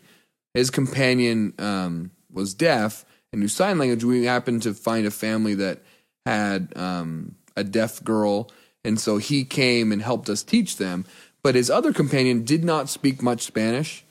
Um, and I remember sitting in a lesson one time and they were talking about something, like having a side conversation. We were just there. I was sitting by him, and he just kept saying things to them, knowing that they were not listening to him.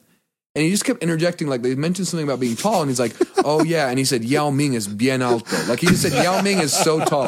Like, and he just started saying, and I'm like dying here. He just keeps interj- and they're not listening to him. Like I'm the only one that can hear him. They can hear him, but they just they just drowned him out. Like he's just saying these weird things, like Oh, picking up on these little words, and I'm just dying here. I'm like, Yao Ming is very tall. Like I just I don't remember, them remember- saying, anyways. I remember if this is Elder Oki, Steve Oki. He was like one of the. He was on his way out when I got in there, so you probably never heard about him. Mm-hmm. But he would, him and his companion, and I think this was him. If it wasn't, he, he would do this type of thing. They would come up with like a word before the lesson, and say, "Okay, if you work work in Yao Ming or whatever it was into this lesson, if you do it seamlessly, and if you do this, like we'll have a competition. You can do it the best." And like, it was hilarious. but you got to like It you gotta you gotta figure that stuff out. Let's uh oh, excuse me. I'm dying here. Um I wanted I wanted to to to touch on um in a hard part of my mission you were someone who helped me out and with with, with whom I I talked when I was having a really hard time with my own faith. And you and Elder Wright were so calm in talking to me when I told you guys like I don't know if I know why I'm here. Like I don't I don't know if I really have a testimony, all this stuff. And you guys were so calm in your response and so trusting to just send me on my way like back and things worked themselves out. Um like are do you remember that moment at all? I do, and it was it was really interesting to hear it from your side of things because maybe in the moment I didn't realize how big of a deal, like how big of a crisis or whatever you're going through. Um, and there's there's a few things to that, and we talked about this before we started recording. But in that same area, there was a little bit of drama going on in your district. Yeah. And so, like, that was something that me and Elder Wright were very involved in handling at that point. Um, and we had our own area and we had our own, like, stuff and, like, our people that we are teaching. And so, and I, I don't mean to say this lightly, but, like, when you came to us and you gave us that talk, like, in our opinion, like, you were the one saving grace of that district. Like, Elder Castro has it going on. He is very smart. He's very, and you and me had been on an exchange, I think, at that point, at least once. Yeah. Yeah. And I had worked with you, and I'm like, this guy works hard. He has good intentions. Like, so I was just like, dude, you are good, man. Like, you, I understand what you're going through. I hear it. But it wasn't, but I've also remembered times where like elders would talk to me about stuff like that. And I was like, oh, these guys, this guy's in a tough spot, or this guy's being disobedient and I just thought my impression of you was he's extremely smart. He's coming at this in the right way. Um, he's going to come out on top and he doesn't need anybody else to help him. He's going to figure this out on his own. Like he's a smart guy, but he's also not like smart in the sense that he's going to like outthink the church or like just be so logical that he's going to like need scientific proof or whatever. Like he's extremely smart. And my thought is, I believe the church is true he's a smart kid. He has good intentions. He needs to go figure this out. And then, so just context of this. This is during your mission when you Right.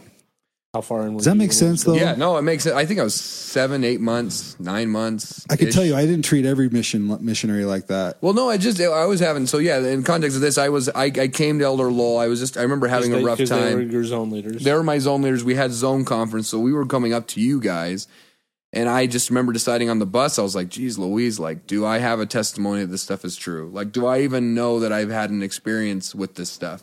And it was like really heavy on me. Like the anxiety was really bringing me down. I was like, I don't know, like, do I believe any of this stuff? Like, anyways, so I remember thinking to myself, well, I've got to talk to them because I looked up to you and Elder Wright as like, you guys were it, and you and you you remember uh, Elder Wright, like you, like that man looked into your soul when you talked to him. That's so true. He looked right into your eyes, but it was to like the most loving said. gaze. Yeah. yeah, and he and he he listened to everything you said, nodded repeated it back, like went through it. And so Yeah. like that's why I was like, I've got to talk to them. So I've got to talk to them about I don't know. But I, I I'm glad to hear that because I remember talking to President Torres one time about things, and I remember him answering me completely differently. Like he wasn't even listening to me. Like he was just like blah blah blah blah blah blah. And but I but like in hindsight, I had to get through it on my own. I had to figure it out. And I did. Like, and that was, and that's what I needed. I just needed people to be confident of like, we don't need to baby him. He'll figure it out. Like, move on. Well, and it wasn't even like he'll figure it out, and it wasn't like making light of it, but it was like, and I, and I obviously I wasn't like in a any position like we were equals. We were both missionaries. And it's so funny, like in your mission, like oh, I've been here for two months, so I'm pretty, I'm a big deal. Like I know this place in and out. You don't know crap, you know, and and even at the end of your mission, you don't know crap. Like you haven't even started your life yet. yeah. And so it's not like I was in like any position of like authority or anything above you, but um I just like I would liken it to um a child walking up to me with like a knife or something that he could really hurt himself with. He was like, "Dad, what do I do with this?" And I'd definitely like intervene and help him because it's not like I'm just to like let everyone go and have their cuz if he does that on his own, he's to get hurt. But I just saw someone who walked up to me and and the fact that I mean, a the fact that you even came to us and and talked that out or they even had a self-realization or or you know an epiphany of sorts where you thought how can i teach this if i don't really know that it's true most people don't even get that far they're just Right. like i'll just teach it and Whatever. yeah. Yeah. i mean that's most of the missionaries so i mean the fact that you're even worried about if i don't have a testimony or whatever like you were already figuring that out and then you came and talked to us and plus everything i already knew about you i just was like this guy's I, I knew that right away when i met you like how smart you were this guy's extremely intelligent but he's not like like and i just said this too like he's not like sometimes you're too smart for the church Yeah. and it can hurt you but you had good intentions and you were coming from a good place and i just knew that plus the church being true in my mind everything was going to be fine Right. Do you remember the scripture you shared with me? i don't So it was, I, and, and we just read through it again last year in New Testament. It was, and it had something to do with the, if, because you asked me, you said, "Do you believe Jesus is the Christ?" I remember saying, "Yeah, I believe that. Like I, I, I believe that's true." And I remember you saying, "Like, no man can say," and that was the scripture. No man can say that Jesus is Christ, but by the power of the Holy Ghost. Remember, that's the scripture you pulled out, and you read that to me, and I that stuck with me because I remember thinking to myself, like, as I left, like, what does that mean? Like, I, and now looking back, I think, like, well, if you believe that stuff, like, that doesn't come from nowhere. Yeah. Like that's not natural. That's not natural to just be okay with something with a man you've never seen, like never had an experience with. And I, I, I remember, I, I remember that really clearly. And I, and anyways, that that scripture means a lot to me now. But I remember in that moment, never have heard of that scripture. And that's that's the cool thing about the mission, though. Like you get to know the scriptures. Like Oh my god, and you can just pull it out. You're like, oh yeah, yeah, it comes to the forefront in your mind. It's yeah. sad how I needed to get revisit that, but I was very. But at that time, I'm a mission. Like I was in a position where I, and I'm not now at all. But I missed that, and you're absolutely right. Like I just pulled that out of my hat, and that's just you're like, I've read this in a personal study. This Let works. me use this scripture for Yeah. this situation. I remember leaving the Bible at home on purpose and just going out the Book of Mormon, and I would always ask for the person in the house to bring me their Bible. Yeah.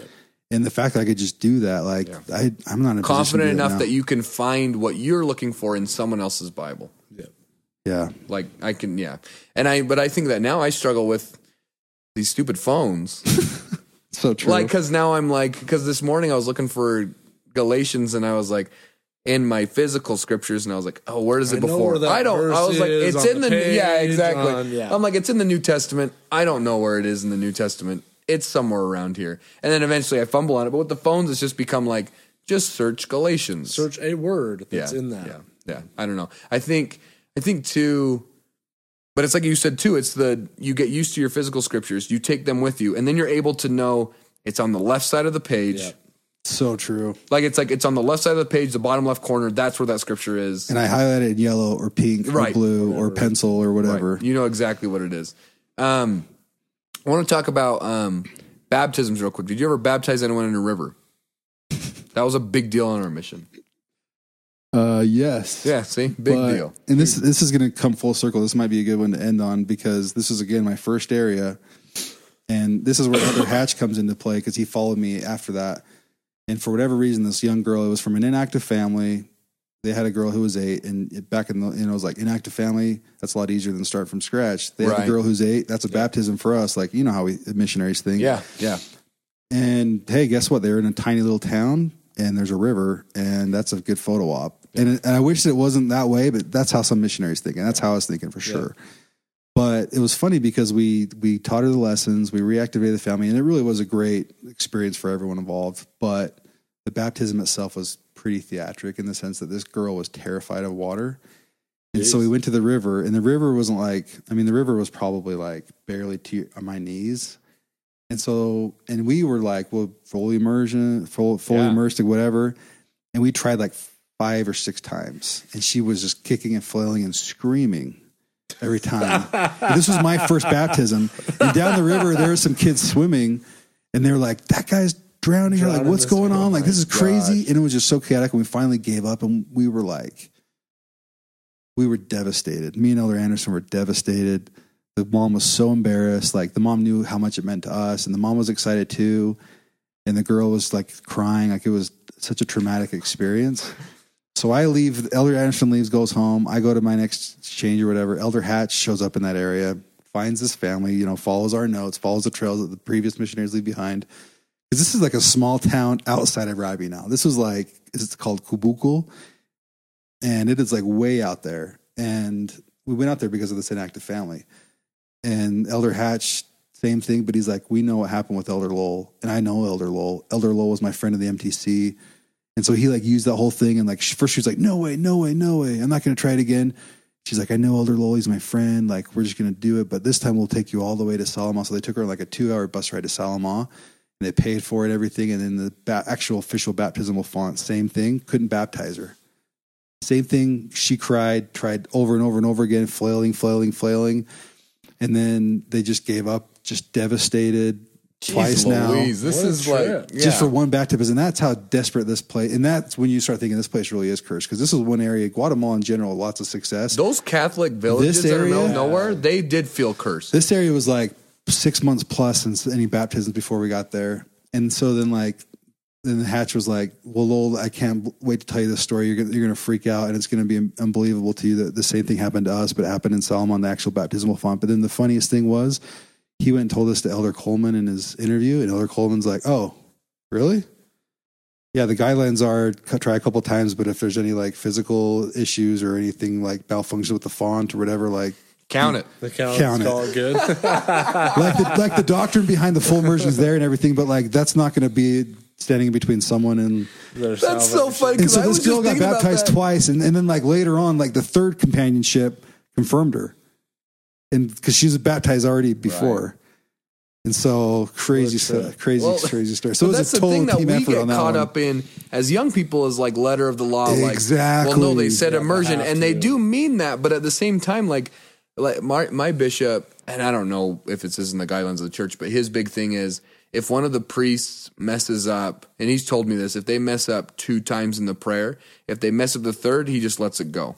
Smart, He just like because then we're it good." becomes more of a distraction. Yeah, it becomes a distraction. Yeah, 'cause then- PTSD. yeah. Yeah, totally, Kids line up for public humiliation. Here we go. totally. You idiot! Say it again and say it right. But that There's was so no cool because it. me and Elder Hatch were like best friends at the MTC, and we flew home together. But we were never like companions or anything. Right. But we we had one baptism together, and that was it. Because I dunked her, he dunked her, and the next So companionship who- who- confirmed her. The question is who who got to actually write it Okay. and preach my gospel? Who counted it? Oh, I counted it for sure.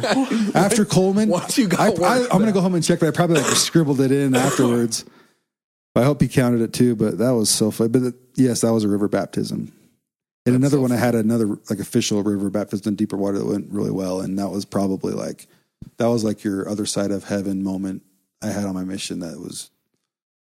But I'm I'm here to talk about my No flailing. debauchery and stuff. Like Yeah, right. everyone has those beautiful like that was an amazing baptism actually but the listeners don't want to hear about But that no one wants to hear about the they, they got a beautiful million of those stories already So you ended up in Cobán and Petén, and you were in the city. You did all of that. Those were the three Very big blessed. areas. Like Very the blessed. like the the city was where a big chunk of the missionaries were, and then Cobán was like a, a department, which is like a state, right? The big area, beautiful, right? I never got there, right?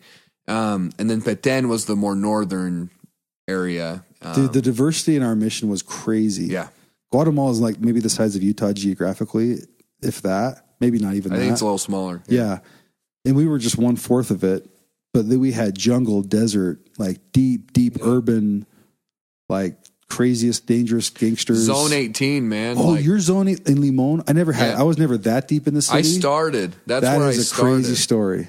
And the funny thing too is, before I knew you, I had heard that story, and I kind of knew Mulestein, Oh, but not really. oh, oh, oh, so what, when when the gangsters called us, so like that spread like wildfire. The I'm- mission is yeah, like a crazy story, People love that's a mission. but I didn't really know the everyone elders loves. involved. Oh wait, I didn't. It's okay. I didn't. I didn't realize Oh, it became dude, a that legend story- because I was so young. I I ended up in San Pedro Ayampuc, like this other Catholic village outside of the city that was just garbage. Yeah. Like and so I I was had in no idea. I was in Llanos de Santa Maria, so I was just right next to that place. yeah. Dude, your story was like legend. That was scary, scary stuff. Dude, Mulestein, he just started dropping bombs, man. Like it was that was crazy stuff. That's the probably gangs- the appropriate reaction. Yeah, no. I, looking back now, like at the, in the moment, I was kind of like, we shouldn't. He shouldn't be saying that. Shouldn't be saying that. But then, like looking back, it's like, well, why not? Like he thought his life was over. Like this is the end. It was funny. And For those wanting to know the story, go back and listen. go to back and listen to the nineteenth episode of season one. the Eric Castro Yeah, episode. gangsters. When was- gangsters come calling, you just leave eighteen hundred kets on your front doorstep and use GTHO. The cool thing the is, it was cool to hear that story from the horse's mouth because I had heard like everyone else talk about it and like sleepover, zone conference, whatever. But the funny thing is, like the inflated, like secondhand, third hand versions. What do you remember hearing? This is crazy. no, that's the funny thing is that story is on its own. It, it- nobody inflated anything. Like that story is as crazy They, as they, they stayed as good. They didn't, nobody added anything. They didn't to have it. to elaborate that people were on horseback yeah, with their no, AKs. nothing. Like, like that was the story that I heard. Second hand, pretty third good. hand. It was crazy. No, I just remember. I just remember walking quickly down the street, and every car. This I remember so clear. Every car that turned a corner, I was sure that, That they was were the going one to drive by shoot you. and just load us full. Like that was going to be it. Like we were just going to be mowed down in the streets, and it. I didn't realize Limon was dangerous though until, and that's the funny thing about being in these places. Like you are in when you're in the city in Guatemala, like it is so dangerous and it's so bad. Like between Guatemala, El Salvador, and Honduras, like murder trifecta of the world. Like those three countries. Statistically and like just around, like absolutely, you see it, you hear it. Yeah. it's all there. But the only reason why, and obviously because I was a missionary and whatever, but the other th- component that I never really felt in danger that much myself, and obviously your story proves me wrong, but I never really felt super in danger because I felt like those that were murdered or whatever had it coming in that organized crime world in, in some sense. And so you never Got heard innocent, you never heard innocent bystanders. There was no mass shootings. There was no person just losing it and going crazy in a supermarket. Like it was always organized crime gang on related. gang violence and and a lot of that stuff. Um, is there any? Do you have a go to? You t- you talked about one of them, but is there a go to mission story that when someone says like, well, what's a what's a good story from your mission? Good, bad, ugly, doesn't matter. Doesn't need to be spiritual. Whatever it is, what's your go to mission story? Um, that experience in the market, picking up that guy and taking him to the side is definitely up there. But um, kind of your traditional, um, just amazing. Like everybody in the mission wants to baptize a family, and they want to see that family go through the temple. And, um, oh man, okay. Uh, for what for a moment there, I was worried I was going to forget his name, Elder Baldwin from Arizona, Yeah. big tall kid. Yeah, yeah, yeah. So in Petén, when I was a zone leader with Elder Bolaños, um, right next to our, there's some big long street that just cut our areas in half.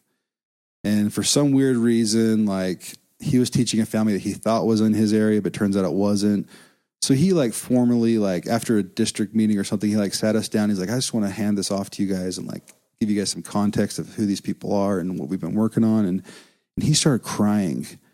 And I and I had like a moment where I was just like, and I don't know why I was in this mode. I almost like want to slap him in the face, like, dude, what the heck is wrong with you? and who do you think you're talking to? Like, do you not think that we're gonna go and like? And then he like is like, no, but like he had this story after story where like so many things had gotten in the way of this girl. And so what what it was is her name, her name is uh, I think it was Addie, and she was like a teenage girl, and her dad was like, I hate the Mormons, I hate those guys keep coming over, whatever. And she wanted to get baptized so bad. She had a really close friend who was Mormon. And so, and there's all kinds of other things. And Baldwin was telling us this big, huge sob story. And I, and I was just like, dude, I was so rude to him in that moment. I was just like, why are you crying? We're going to go there. We might go there today. Like, we're going to take care of this, but stop crying. Like, it's not the end of the Stop 'cause- crying, or I'm not teaching. how this many girl. times do you like, hey, we got this family or got this family? Okay, cool, we'll take care of it. But he was like, almost like grabbing us by the shirt, like, and you guys better not mess this up, Yeah, right. or it's going to be on your heads. And I was just like, dude, check yourself, man. Yeah. Like, we're the zone leaders, pal. What are you talking about? and so, like, so we like hiked out. There was way far. Did you ever meet walk. Elder Christensen? uh, from Idaho? Yeah. yeah, he's a his big guy. line i just thought about his big line the mission was always do you know who i am that was his big thing always like he like whenever anything came by he'd look he'd like cock his head a little bit and be like do you know who i am always I just, always I was just like, Baldwin, man up, dude. Quit crying. What the heck? So me and Bolaños um, go, and after lunch or whatever, we walk out there, and and we just had the most amazing first discussion. And there's something that we were able to do where we disarmed the dad, and we like talked to him about this or soccer or this, and and we like broke down that barrier, and we were able to baptize her. And then right before I went home, we baptized the mom. And then um and the little brothers. And by the time i was home i remember elder mulestein and Yeah. Wright. yeah. Uh, i think mulestein replaced me in yeah. Mulestein did replace it yeah. So they would they called me. They got my number somehow and they called me from the mission. And i was like an american fork or something like landscaping. And then i get this call from this weird number. I'm like dude what are you guys doing man? Yeah. And it was so weird because it was like my companions talking about my people but i was like in the Right. world like in a job right right right Yeah, and they were just like, weird. "We just want you to know the dad got baptized, and they're doing amazing, and this, this, and this. And I was just like, wow. And then a year after whatever, they went through the Guatemala City Temple. That's awesome. It's so cool. So cool. And um, Baldwin, man. Yeah. He, it was all he him. wasn't joking. He his tears those tears were real. and there was something behind him. And so like um it was a team effort from him. Me and Bolaños had our part in it. And the family was just like totally converted, like a real family in the church, sealed, and Well, that's when you know. That's, it was amazing. Well, that's Pure when you yeah, and Pure that's when you know they mean it though too. Is that the missionaries left and they kept going because you don't want them to be converted to you, right? Because that happens so often that like they get along with the missionary, that missionary leaves, and then they're like, well, whatever. It was passed off to another missionary, another missionary. Like I just kept it just kept getting passed, but they were they were converted to the gospel of Jesus Christ and the message that everyone brought, Yeah. right? Which that's that's cool. It was a total team effort. It was beautiful, man. It was such a great way to end my mission. That's awesome. That's awesome. Anything before we get to the final question, Scott? Anything you want to No, ask? this has been great. Cool. Um, no, thank you guys. Like, if anything else, my boys have this of their dad. You know, I don't have this in my dad's mission. Right. Yes. So thank you guys. No, no problem. So we're gonna finish up with some questions. We don't have a final question. It's like a final questions. Yeah. There's a few questions.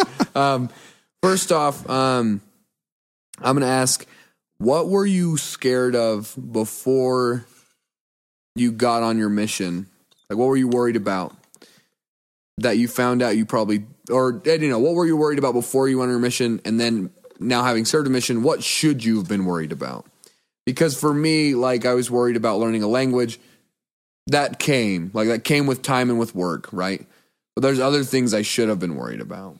What? So, what were you? What, did you have any fear or trepidation to anything before? And then, what hindsight should you have been worried about?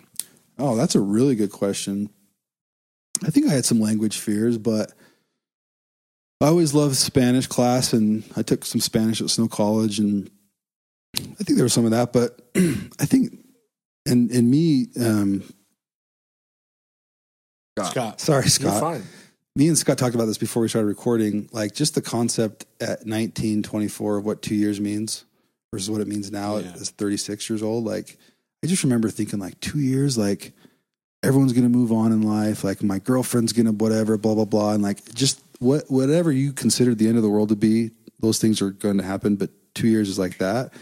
And like you come home and like nothing's changed. Like you think the world's going to go on Right, without you right.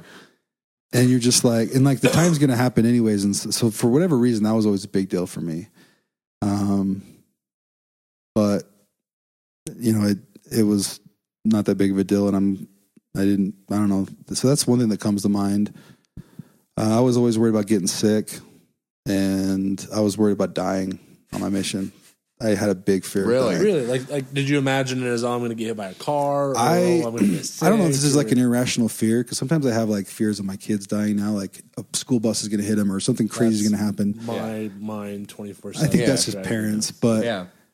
Like I just was like, there's always something in me like I'm never going to hug my mom again. I'm never really going to go home. Like I'm never really going to leave That's heavy. Guatemala. No, that's heavy. That's a heavy, real fear. Like I never had that, but like I can understand that. Like there was times where I felt like like home was another world away, and like I'm never going to see it again. And like you remember the bus rides and the Yeah. and the hi- hitchhiking right. Yeah. and So no- dangerous. There's no I. It's a it's a city like I don't know, ten times the size of Salt Lake or something like that. Yeah. But there's no I fifteen. Yeah. There's just two lane highways everywhere, and there's two lane highways from Petén to the capital, twelve hour bus ride, ten hour bus ride, or whatever. And it's like this skittish, smallest little two, and everyone's going so fast. Like I thought I was going to die of a head on collision or uh, robbery or something. Right. I really did think I was going to die. I don't know why. like it didn't matter how it was coming, but it was coming. yeah, and I crazy. didn't. No, I you didn't. No, I mean, you, I'm talking right now. you survived. You survived it all. You survived. Uh, Jeez Louise, did you ever get? Did you ever get food poisoned? Yeah, I got sick two or three times, really sick. Yeah. But Yeah, you made that's it. like a badge of honor. That's like a rites of passage. to yeah, that's yeah. No, everyone's got to come close to death. People want to have that suffering. If you guys had a Right. podcast of people getting sick on their mission stories, like every pod, every episode would be the same. You know, like Yeah. I got those stories, but I don't really want to share them. Um, I've got. Uh, let's see. What Well, Scott's going to end with his questions. I'm going to ask one more. What advice do you have to anyone um, Future that's thinking of serving a mission? Um, if you've ever had a spiritual experience in your life, count that as a testimony. If you aren't worthy, don't count yourself out, but give yourself an opportunity to go by figuring it out, um, working through it. Don't be afraid of going late. Don't be afraid of coming home. Um, be afraid of not going. And and I've had a lot of friends that have gone on missions, loved it, and they've left the church, and they're in a comfortable place outside of the church now. But they have such um, cherished good memories of their missions and some of their best friends from their missions, and they still speak the language or whatever. And so, ideally, someone's going to prepare for a mission the right way, go out with a testimony, hit the ground running, and do an amazing job and have an amazing experience. But even if you're on the fence, if you're just sincere with the Lord and your leaders, and if they deem you eligible to go, put yourself out there and see what the Lord can do with you because it was so fun, so worth it. Best thing I've ever done. And like this conversation has been so fun. And if you stayed home those two years, you and your friends aren't going to meet up 10 years later and say, Hey, remember that time we went to Chuck E. Cheese? Right. Or Yeah. remember Oh, that time we went to a football game? Yeah. No, Like, yeah. Whatever I thought, like that's that was my fear was like I was going to miss out on stuff. When I was the whole time I was missing out on stuff, But by, not going. staying, you're missing out on memories and things. Yes. like I missed a couple Fourth of July's or I missed a Super Bowl. Like, who cares? And again, two years is not a long. Yeah. No, I'm not saying don't. Yeah, exactly. I'm not saying don't go out without a testimony, but just go, man. Eric, you're a good example of that. Like, you weren't you didn't have it all figured out. You're figuring it out on your mission still. Man, well, just think if you didn't go. No, no, 100%. No, and that's not a risk. That's not a risk I would ever want to take. Of, well, maybe just try to figure out before you go. It's like, well, will you ever be ready? Yeah. We No never one's ever. I mean, obviously the worthiness things there, but no one's ever ready for quote unquote ready for a mission. Like, it's a completely different experience than what you think it's going to be. It's hard. It's wonderful. It's all the above. So you got to be able to take that leap of faith and Yeah. jump in with both feet. And I don't think like I know we're getting long here, but You're good. you can take mission prep classes, you can do all that stuff, but like you said, Scott, nobody can really prepare you for what's out, out there in the Yes. mission field. You guys, we're fathers. We've said this again. I'll say this again. We're fathers. Nobody's prepare can prepare you for what that's like. Yeah, to be. a But if there dad, is one no, thing, right. it's probably the mission because right. that's where you're worried about everybody except for yourself. And when you're a parent, that's what it is. So Oh, yeah. it's good stuff. Okay, Scott. Play, don't be afraid to play the drums. That's. I wish I would have. I wish I would have been able to play the drums to able to have that kind of experience. But Um, knowing what you know now, would you go back and do it again? Hundred percent, totally without even thinking about it. No question.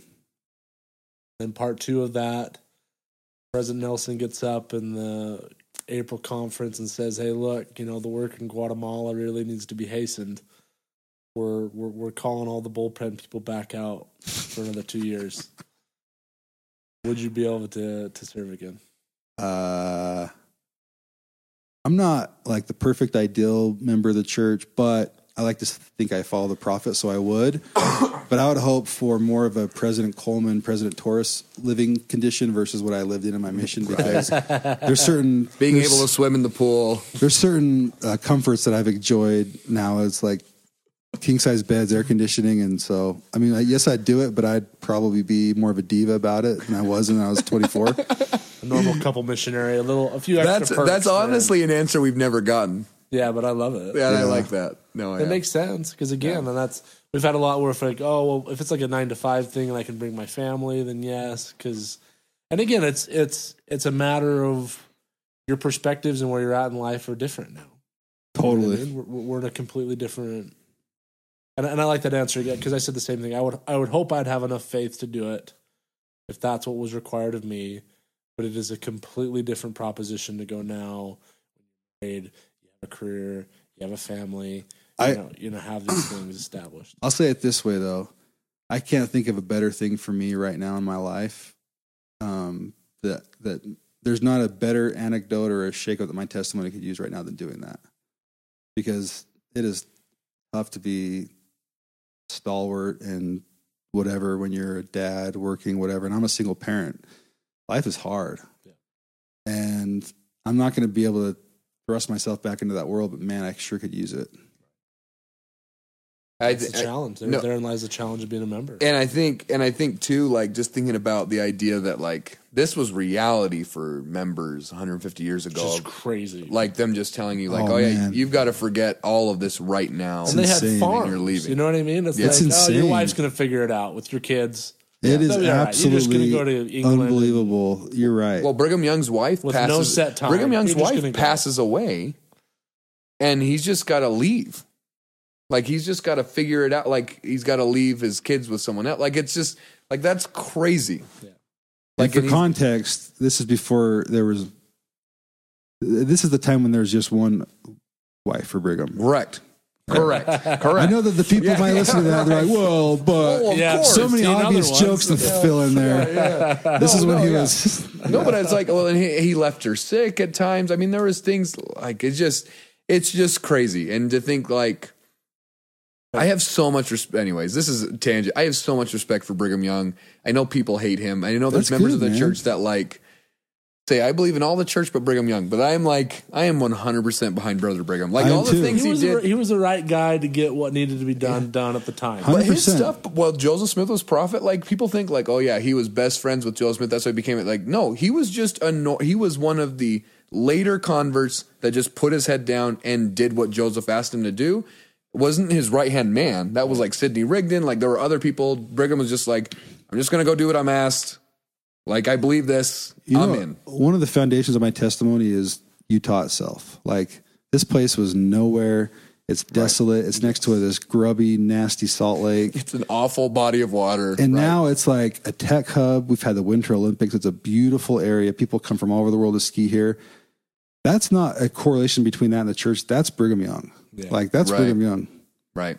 I don't know. You- Right. This is a tangent, but No, I'm this, with you, we, man. we're, we'll end on Brother Brigham. Let's do it. I love it. Did you say 2007, 2009? yeah, January 2007, but officially like it was like the day before Christmas 2008. So not even officially. 2007, 2008. So he has a buddy that has like a four year plaque. My Right. plaque would Yeah, just be one. like one.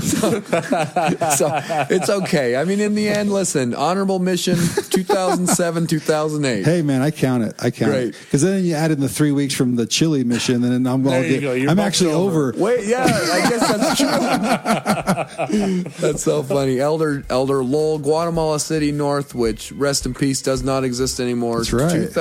2007, 2008. Thanks so much for doing this. Thank you guys very much.